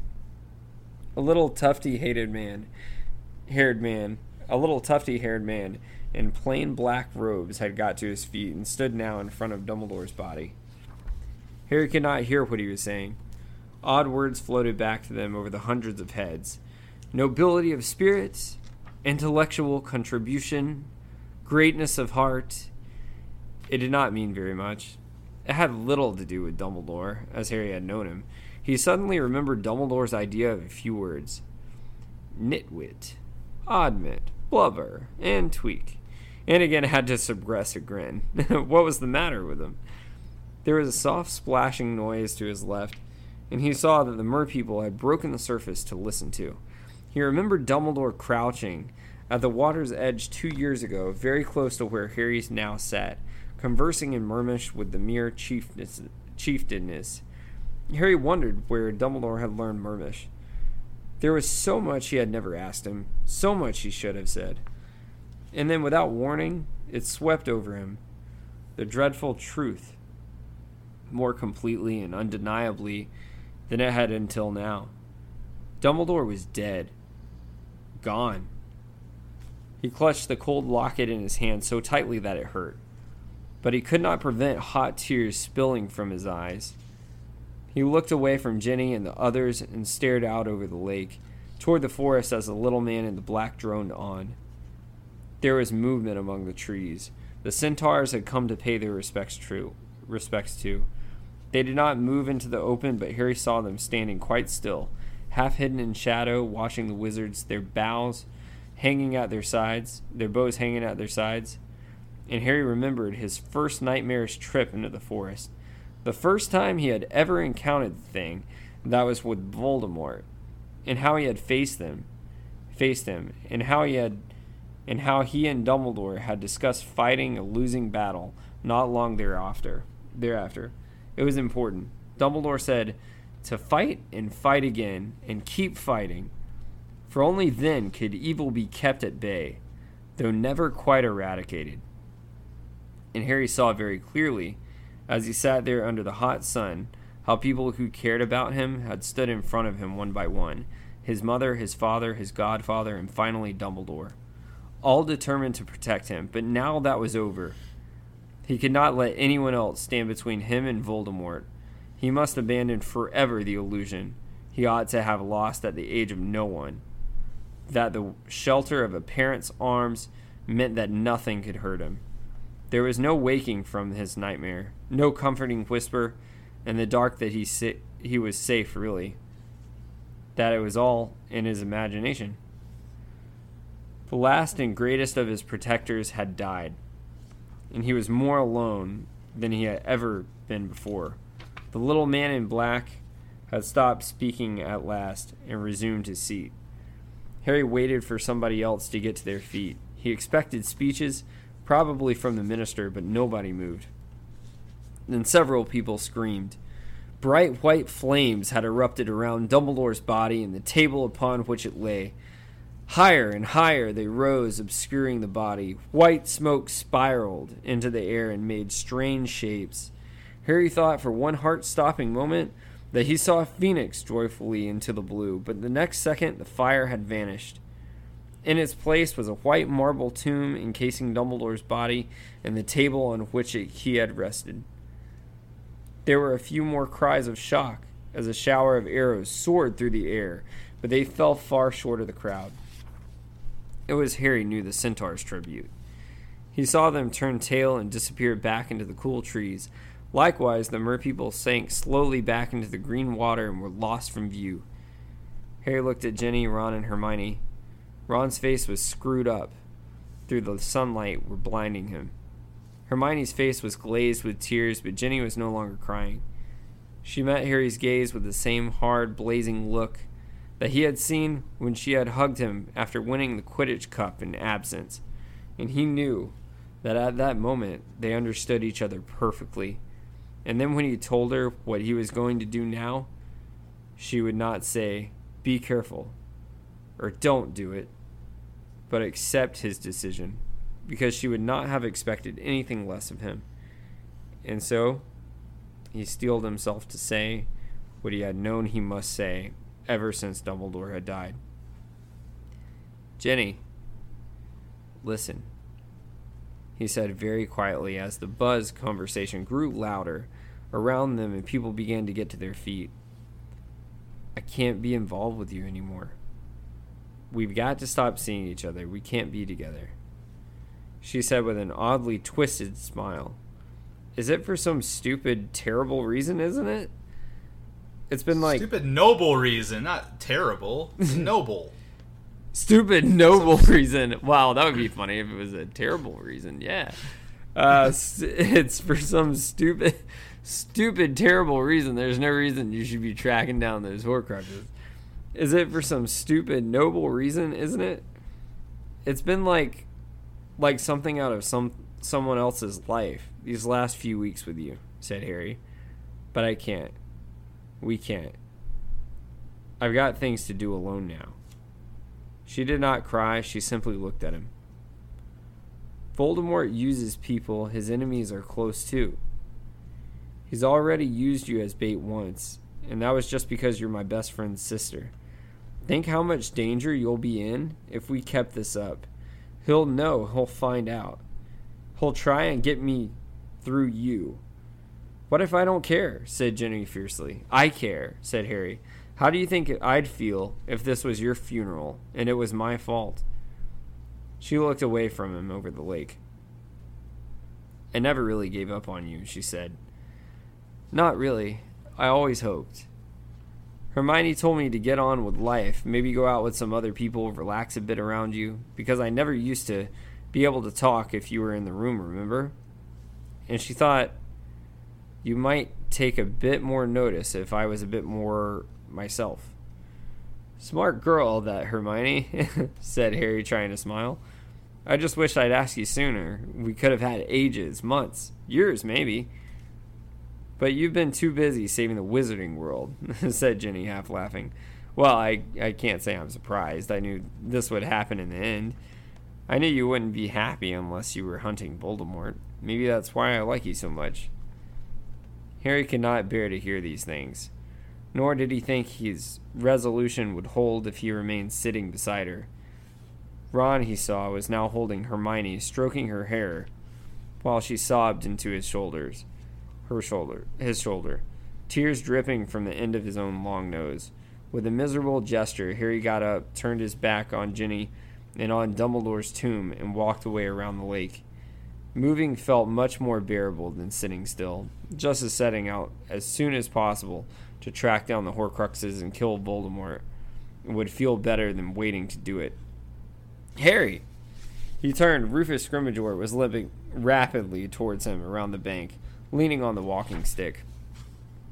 I've been hoping to have a word. Do you mind if I walk a little way with you? No, said Harry indifferently and set off again. Harry, this was a dreadful tragedy, tragedy said Scrimgeour quietly. I cannot tell you how appalled I was to hear of it. Dumbledore was a great wizard. We had our disagreements, as you know, but no one knows better than I. What do you want? asked Harry flatly. Scrimgeour looked, looked annoyed, but as before, hastily modified the expression to one of the sorrowful understanding. You are, of course, devastated, he said. I know that you are very close to Dumbledore. I think you may have been his favorite pupil ever. The bond between the two of you. What do you want? Harry repeated, coming to a halt. Scrimgeour stopped, too, leaned on his stick and stared at Harry, his expression shrewd now.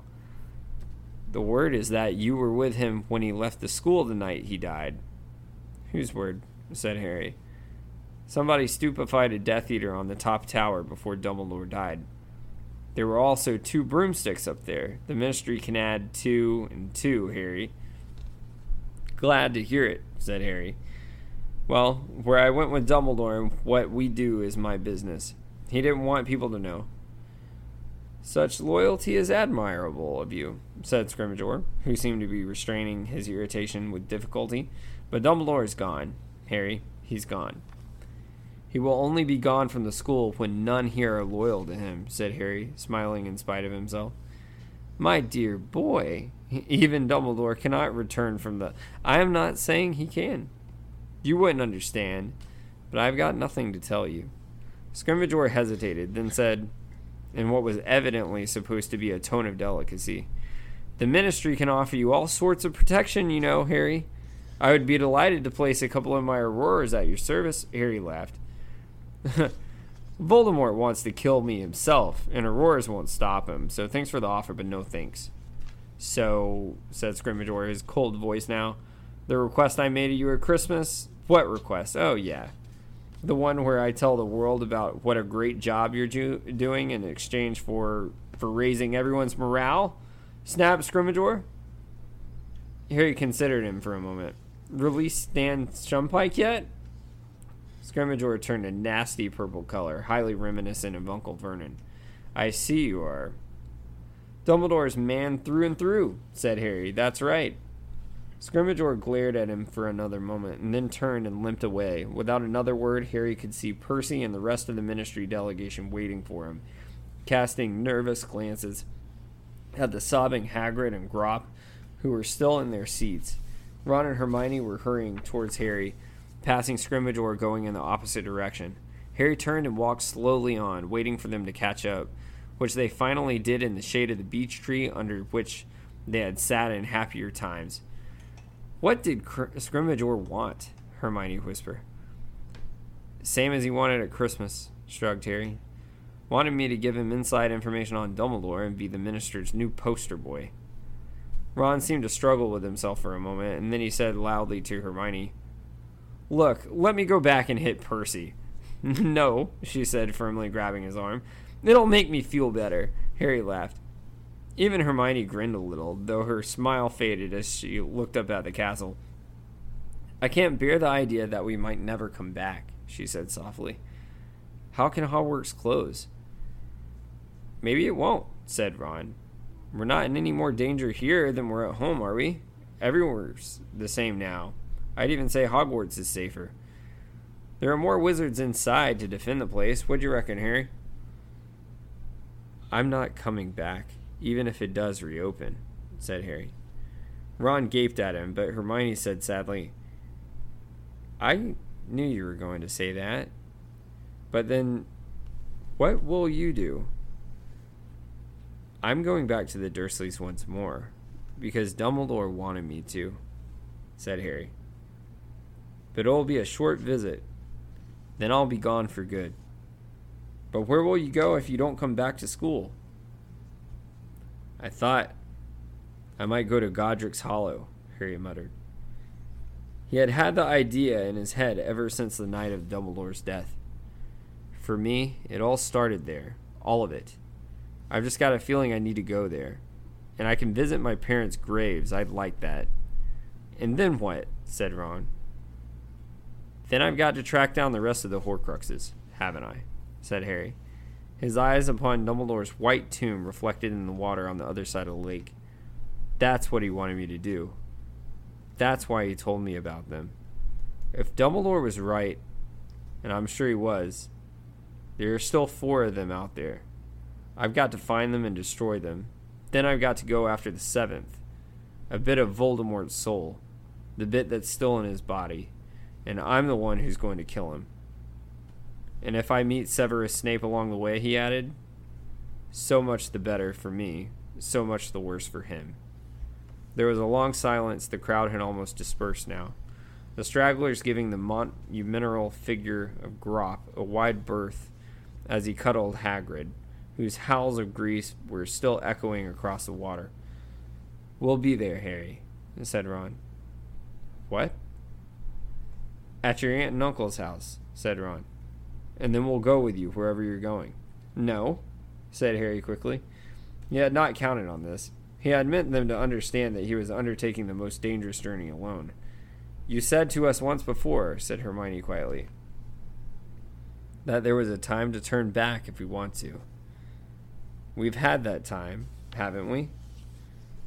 We're with you whatever happens, said Ron. But, mate, you're going to have to come around my mom and dad's house before we do anything else. Even Godric's, Godric's Hollow. Why? Bill and Fleur's wedding, remember?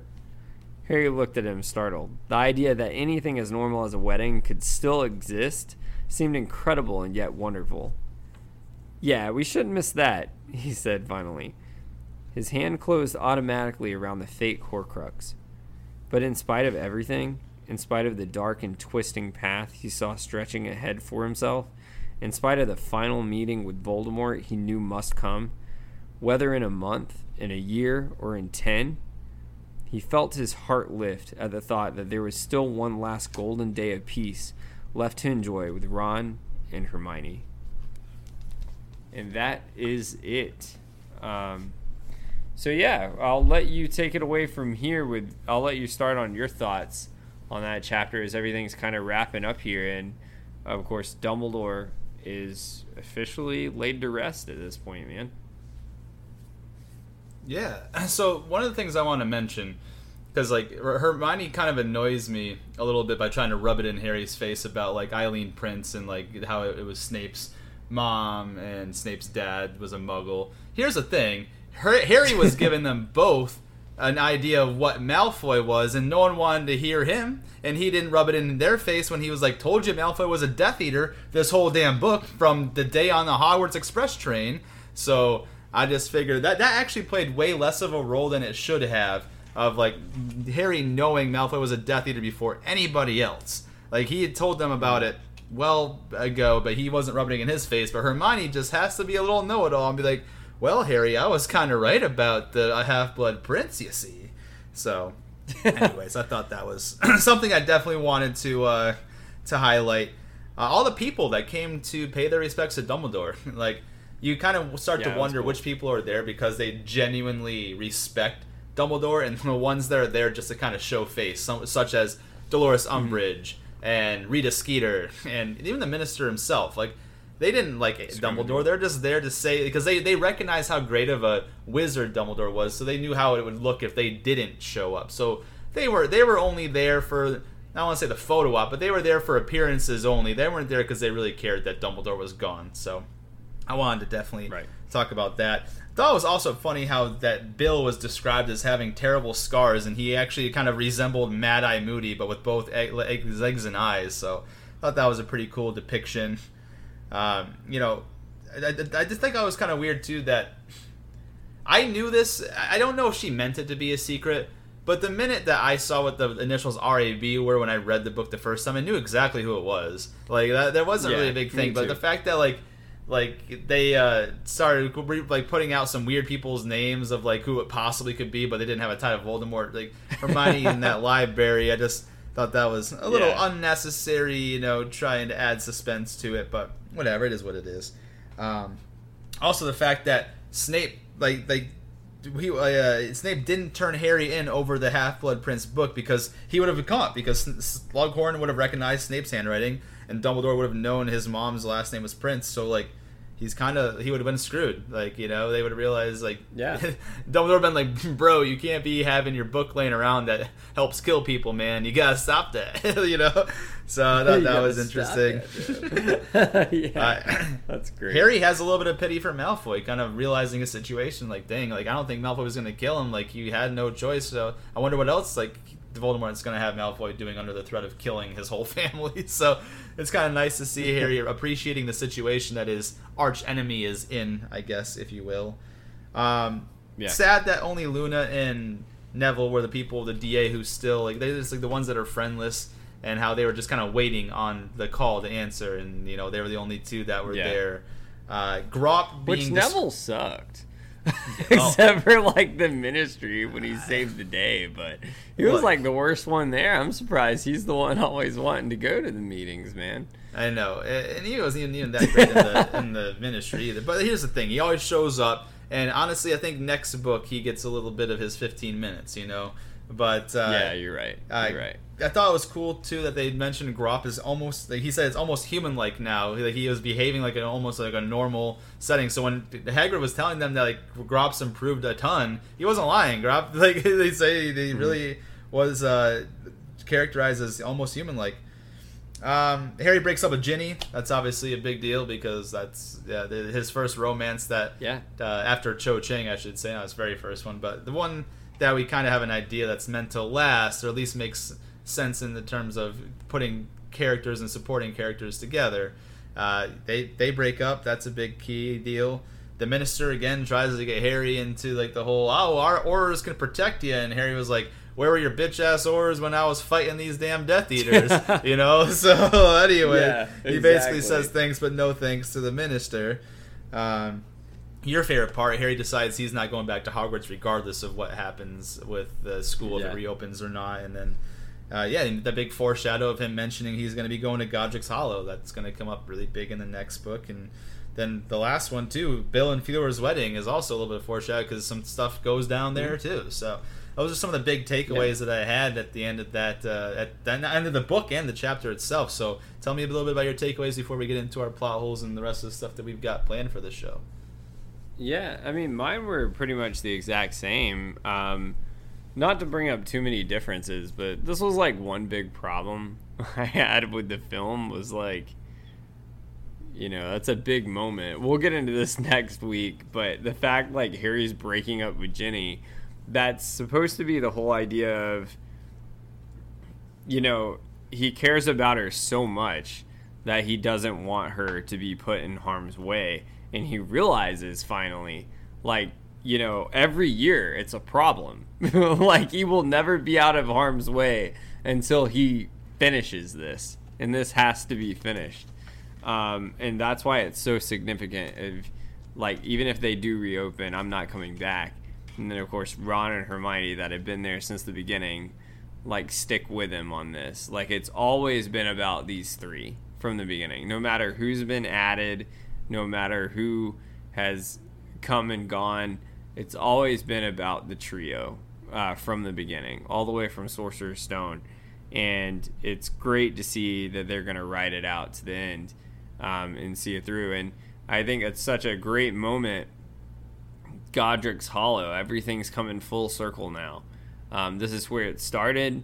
This is where the second Wizarding War started with the boy who lived, and now, uh, you know, we're gonna see how it all ends. In the words of Never Back Down, this is where this ends. yeah. What did he? Have you ever seen that movie Never Back Down? By the way, I'm sure Yes, a couple times. Yeah. Remember, he's on the floor of the bathroom. He's like, "You think I'm impressed? Not even one little bit." it's great. Yeah. But yeah, man, I, I think all the really impactful moments to me, you already touched on. Uh, so that was great. I uh, just it's it's one of those books that leaves you like I still remember when I finished reading it for the first time. That's why I was so stoked uh, for Hallows to come out because I think it was it was what probably like four years between this book and Hallows because Hallows came out what 2006 no sorry 2007. 2007 2007 Yeah, Yeah. and yeah, and this came out in 2005. There's only two years between it. Okay, gotcha. Two years. Um, but yeah, so it, yeah, no, I think you hit everything on the head there. Um, you want to go ahead with your interesting fact, or do the no, plot I want to do uh, plot plot, holes hole first. Yeah, plot holes first, then probably our rankings uh, after that. Then we'll get into Yeah. interesting facts. Is kind of Cool. what I was thinking there. So I only had one plot hole. Uh, this is going on page 597. You guys, if we have flipped to page 597, guys, I'll go ahead and read this to you. It's the second paragraph.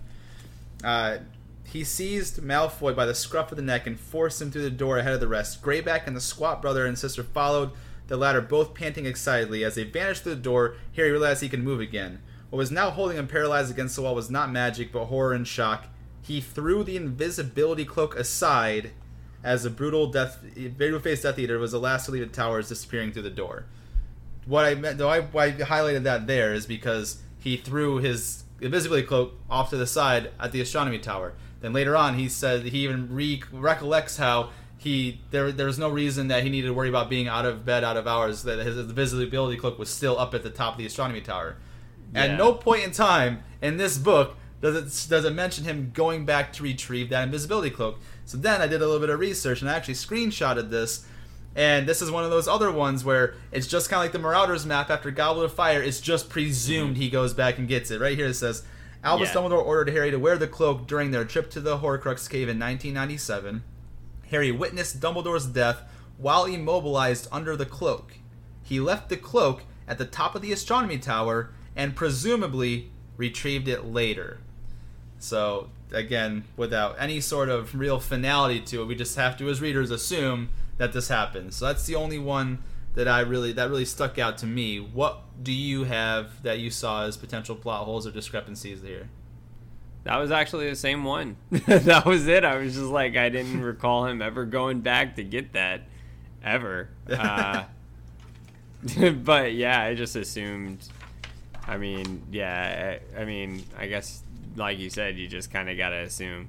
That was the only one I saw that was a plot hole, really. So, um, yeah, the that was the thing only is, it is I a- found. Yeah, and the thing is, it is a plot hole too because the invisibility cloak is very, very important to the storyline, especially when we find out about certain objects next book. Like, it's not something we can just skim past. Like, oh, he just left it there and get it. Like, no, this isn't a very important article of clothing here, very important object. Like, this isn't just something we can just skate past. But yes, though, I'm glad Don't that we're on the same page about the plot holes. Oh yeah, sorry, and we'll bring up differences next week, but involving objects.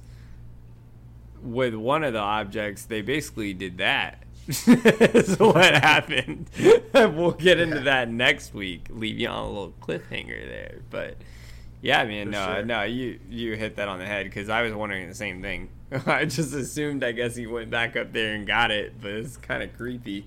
You walk back up there and you're like, mm, yeah. Anyways, but uh, sure. yeah, man, we haven't done any rankings in a while. It's been a minute. It's been a second, man. It's been a second. Yeah, let's get into our top five magical creatures of Half Blood Prince. I'll, we'll, we'll, like guys, what we always do with our rankings, we start from our number five, work our way up to number one. So with that, man, I'll go ahead and let you take your number five choice, and I'll do mine, and we'll kind of alternate until we both get to our number one. Yeah, man, it worked out that I read that chapter because I put winged palominos. I looked them up. They're uh, basically like big horses, um, which we've kind of gotten like glimpses of things like that, like the Abraxans and stuff and Goblet of Fire with the carriages. Well, these, they're yeah, just these were the yeah. Abraxans. These these were the Abraxans, the one there, because I, I have them on mine too. They, these are the Abraxan winged horses, the Boban's carriage. Gotcha. So, okay. Yeah, yeah. yeah, yeah, Where they were using the carrot. I assume so because I assumed that was where, uh, you know, Hagrid's girl was stepping out of that carriage. But Yeah.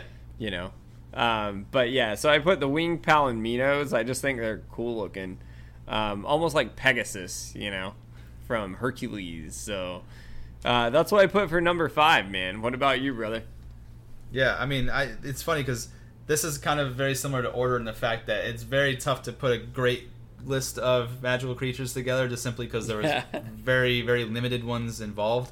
But uh, those are on my list. They're a little higher up though. Now my number five that I started my list out. with, Number five for me was Pygmy Puff, like the Pygmy Puffs. Uh, Ginny, Okay. she had that uh, Arnold the Pygmy Puff. What they are are miniature puffskeins, which is a magical creature. They're kind of like cute and cuddly.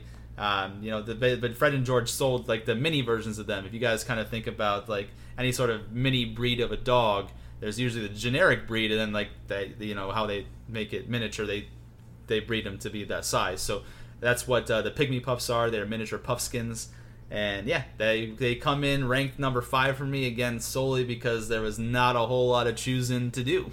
so that's my uh, number five, and I'll let you go ahead with your number four.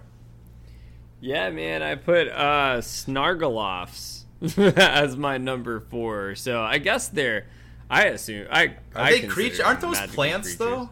I, I, I Yeah, I guess plants. they're I plants. I I consider them magical creatures because they had the like, uh, like they had the vines that were like uh, they were even in the movie for a little bit, but like the mystical vines and they had those tube things. I guess maybe they're not technically. I would call them magical creatures. magical plant creatures. Yeah, if bowtruckles are magical creatures, then these qualify, in my opinion. We're gonna let it slide. We'll let it slide. We'll we'll, we'll let, it slide. We'll it, let slide. it slide. Yeah. Um, but they had the green pulsing pods that were the sides of grapefruits. so like uh and they resembled the green tubers and had like the tentacle thorns. So I thought that was cool because I guess like they could it reminded me of like a science lab, almost like when Ron was getting attacked in the brain room. I was like, yeah, that's kind of cool. So uh same thing, you know, it's kind of hard to put like a really top list together. So they came in at number 4 on my list. Awesome. What about you, my man? Uh, number no- 4. N- number four on my list this is something that like i had to go back and like back to one of the earlier chapters and find because i was having trouble but this is actually a very cool one this would have made my list even if this had a bunch of uh, magical creatures and uh, my number four is the nogtail now the nogtail was mentioned in the slug club when he's when cormac McLaggen said like him and his uh, uncle or father whoever it was would go hunting for nogtails. So what I did is I looked up what nogtails were, and let me give you guys a brief description about nogtails. The nogtail was a demon resembling a stunted piglet with black narrow eyes and thick stubby tail and long legs. They are a triple X on the Ministry of Magic beast classification. Uh, they're native to Europe, Russia, North America, and South America, and uh, they are uh, they're fast and hard to catch. The only way to make sure the Nogtails would not come back was to chase away with a pure white dog. The pest subdivision of the Ministry of Magic's Department for Regulation and Control of Magical Creatures maintained a pack of a dozen albino bloodhounds specifically for this purpose. And some people also hunted Nogtails for recreation. For example, Tiberius took his nephew Cormac McLaggen hunting for Nogtails in Norfolk. So Nogtails came in at number four on my top five magical creatures list for Half Blood Prince. Nice, man. Good stuff. Yeah, great minds think alike. They came in at number three for me, actually, and that was for the big white dog. We actually had a, a little section of the interesting facts for like the first one of Half Blood Prince for that, just where they mentioned like scrimmage was it Scrimgeour was taking his like son there or something hunting with them is what it was. Like they were hunting for nogtails is the way it was mentioned in the book. But yeah, that's Yeah. the like demon pig swine is the way I like looked at him. But the fact that they have those big white dogs to like fend them off is just awesome. So yeah, same thing. That's funny. Great minds think alike. I put him as number three for my magical creatures. For sure. What and then for you, my man? number three?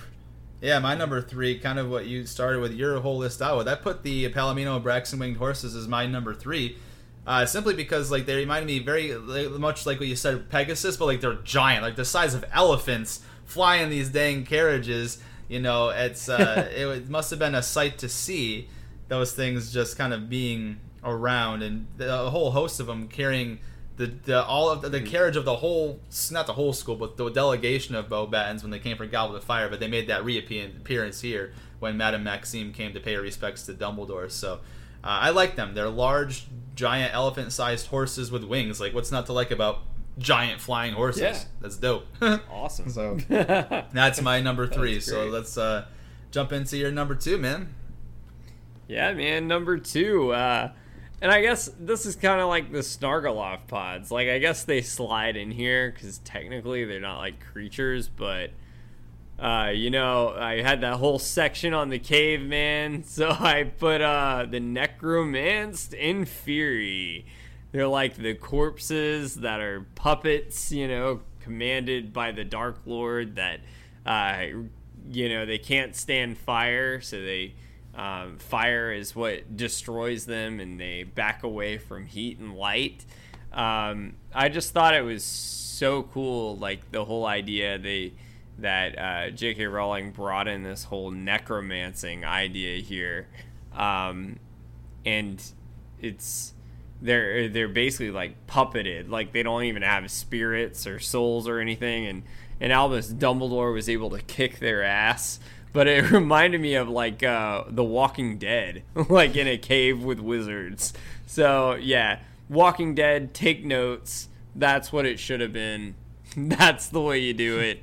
Uh, Inferi are coming in at number two on my list. What about you? Number two for me, uh, the vampire, because we finally got to see what a vampire is like. We we've heard about them from as early as Sorcerer's Stone. Remember, it had like Professor Quirrell talking about how he like he was out there saw like hags and vampires when he was kind of cruising around uh, Albania. But anyways, vampires came in number two for me solely for the fact that like it was very boring for how it was introduced. Like he was there and he like got a hungry look in his eye, like when he saw some of like the younger girls over to the side, like he was gonna maybe attack them, and then the guy who wrote the book gave him a cookie instead or some sort of pastry to satisfy his hunger. so like like I feel if there was better a better introduction to the vampires, they may have moved up on my list. But seeing how basically it was just like this guy's a vampire, yay! Like that's pretty much it. We didn't we didn't really get anything cool Yeah. from it, so that's why it came in at number two on my list. But yeah, uh, my number two is vampire. Yeah, man, great minds think alike. You know, I'm a Twilight guy, so I ranked vampires as number one, baby. Sanguini, have a pasty. And uh, we had interesting facts on this. Sanguini actually means to taste blood. So that's how he got his name, but that's all it's known about him. Like, I was really hoping same thing. Like, we would find out a little bit more but I think you're right. Like J.K. Rowling was really just trying to take this another way. But I feel like you brought up werewolves so much, you got to bring up vampires at some point, right? Uh, like voyages with the vampires. We got a little glimpse of that in book five. But uh, I thought it was cool. He was kind of reminded me of like one of those goth people. Like I thought he was gonna have a hemorrhage or a Caesar when those hot chicks walked by. He was like. yeah. So yeah, man, I'm trying to uh, all your requests out there. I see all those for Twilight. Add it to 2029. I'm trying to convince Jay Nelly I'm, uh, I uh, actually still have the uh, Midnight Sun on my uh, cabinet. Never cracked it, but man, that cover looks awesome. But yeah, I am a Robert. What's his name? Robert Patterson. that's gonna be Pattinson. There's no R. Yeah, there's no R. It's Pattinson. Robert Pattinson. Robert Pattinson. Yeah, see, I'm the worst with name. Y'all, y'all know that already. But Robert Pattinson, man, he Cedric Diggory, my boy, man, bringing it back full circle. He's a he's a beast. He's the ultimate vampire. Besides Blade, he's pretty damn badass. So I figured like Sanguini probably like was chilling with that guy at some point, you know, after he died over in uh you know, after the Portkey and Voldemort killed him, he was living some second life as Edward Cullen. So Sanguini and him are probably hanging out on the side. So for that, you know, I ranked vampires number one, man. What about you? Yeah, I uh, I chose to go uh, my number one for the Inferi, and simply because like they were so dangerous and uh, pretty much got very close to ruining the whole story for the good guys. You know, if Dumbledore didn't have, muster up every last ounce of his energy to throw that fire blaze thing that you were taught, the firestorm spell you were talking about, we might not be sitting here having this conversation about like anyone being around to take out Voldemort's Horcruxes. Like these things, Yeah. like they're cool and yeah, they are enchanted. Like I call them magical creatures because without magic, they don't exist. Like so, they're still magical like creatures. Like they're literally by definition are a magical creature, right? So and Yeah. very similar to what it almost like look if you guys remember uh, Lord of the Rings when that the marshy swamp area uh, like like when they were going past like when like Smeagol was leading them past there. I don't want to get too much into it because we will end up tackling that at some point on the show. Uh, you know, it reminded me a lot of like the boggy marshes and the the, the dead underneath there. So it was just Yeah. with that like the thought in my head on top of the fact that they came out of the lake, grabbed Harry, and then I mean, th- of course, the dang movie oversold it and tried to like make him drown him underneath the thing. But Yeah. anyways, Yeah. anyways, at least in the book, they still grabbed a hold of him. It was getting really dicey. So uh, I put Inferi number one because they were very, very close to being the creatures that stop the good guys from being able to destroy the bad guys. If we get to the part where the good guys do beat the bad guys, because right now the bad guys are kicking ass. So, anyways, long Yeah. story short, Inferi number one on my list. So I'll go ahead and run through my list again real quick. Five through number one. Number five for me were Pygmy Puffs. Number four, Nogtails. Number three, the Palomino Abraxan Winged Horses. Number two, Vampire. Number one, Fury. Just go ahead and give them a little list off of what your top five were. Yeah, I got uh, five, uh, the Abraxan winged palominos. Uh, four, we're, uh, you know, we're we're giving me some leeway here. Snargaluffs, so we're going to let that one slide. Uh, three, I got Nogtails, two Inferi, and one Vampires. Sanguini have a pasty.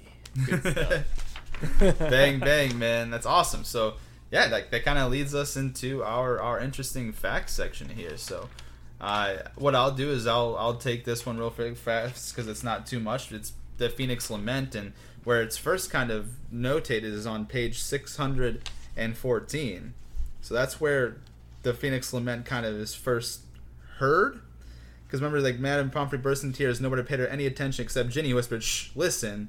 And gulping, Madame Pomfrey pressed her fingers to her mouth, her eyes open. Somewhere out in the darkness, a phoenix was singing in a way Harry had never heard before, a stricken lament of terrible beauty.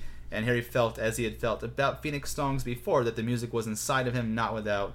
And it was his own grief magically turned a song that echoed across the grounds and the castle windows. So that's where it kind of starts there. I did a little bit of additional research on the Phoenix Lament, and so I want to talk to you guys a little about that for my interesting fact.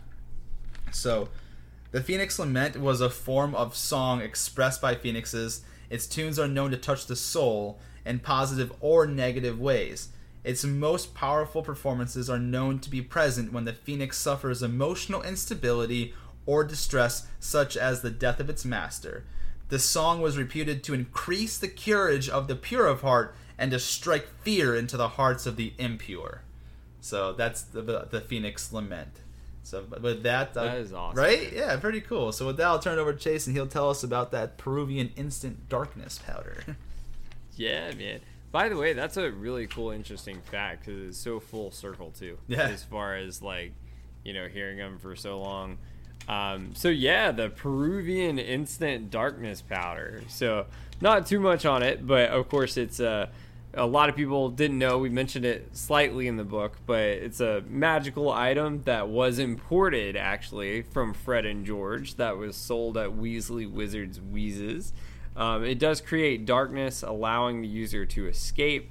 It is resistant to light creation spells, wand lighting charms, fire making spells, except for, of course, we know from the book, the Hand of Glory is the only known item um, that can actually find its way through it with light. It actually comes from a town in Peru called Tarapoto, uh, and that is actually the home of the Tarapoto Tree Skimmers, which is the famous 2016 Quidditch team that was led by J.O. Cello, uh, who is a South American Brazilian wizard that received his education from the Calsto Bruxo, the Brazilian wizard school, and the Tarapoto Tree Skimmers.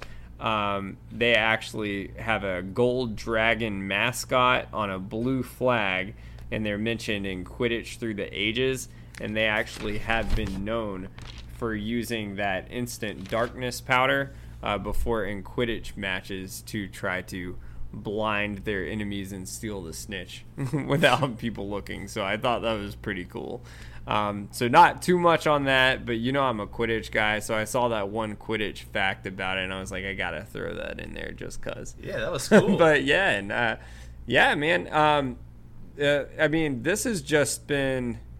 It's an awesome book. Like, I mean, in my opinion, I like this book so much better than when I read it when I was a kid, and I think it's because as a kid, um, just understanding, like you know, especially when you're reading it the first time, you really don't see all the different characters' point of views, and now just the detail that's in this.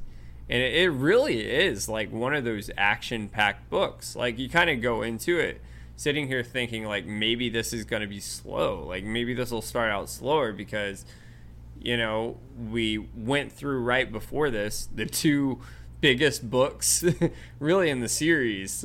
So you're like oh man this is going to be probably slow. And nah keeps it going action packed straight through. Like what's nice is in this book too like it's not a lot of fluff. Like it's straight to the point and everything is important uh, that you have to find here. But yeah, I think it's fantastic, and uh, we'll save it for how I rank it during our rankings episode that we'll wind up doing when we close out this series. But yeah, with that, I'll let Jay Nelly. Anything uh, you want to say to close us out? Absolutely, guys. So this has been the next uh, section of the book that we're getting into. Now we finished it. It's it's done. Like like the Harry Potter and the Half Blood Yeah. Prince. The contents of this book are completed. Now we obviously have the differences episode next week, but at this point in time, you guys have stuck with us when we started this arc back on October with Harry Potter and the Sorcerer's Stone. All the way through here with us, so you guys have stuck along. Not even just from that. Obviously, you guys have been around. Most majority of you since we started this show, which has meant a lot to Chase and I.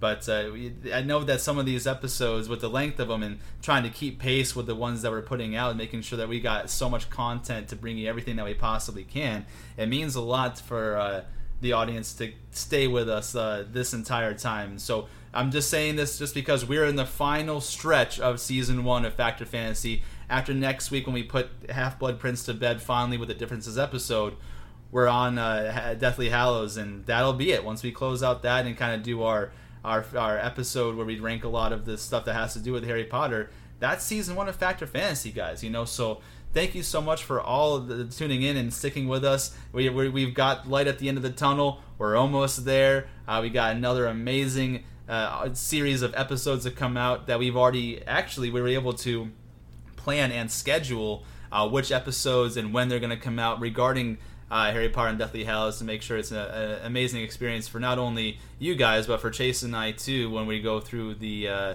details and take our notes. So really excited about that. What we always say too is thank you so much uh, not only for for following but if you haven't already, please.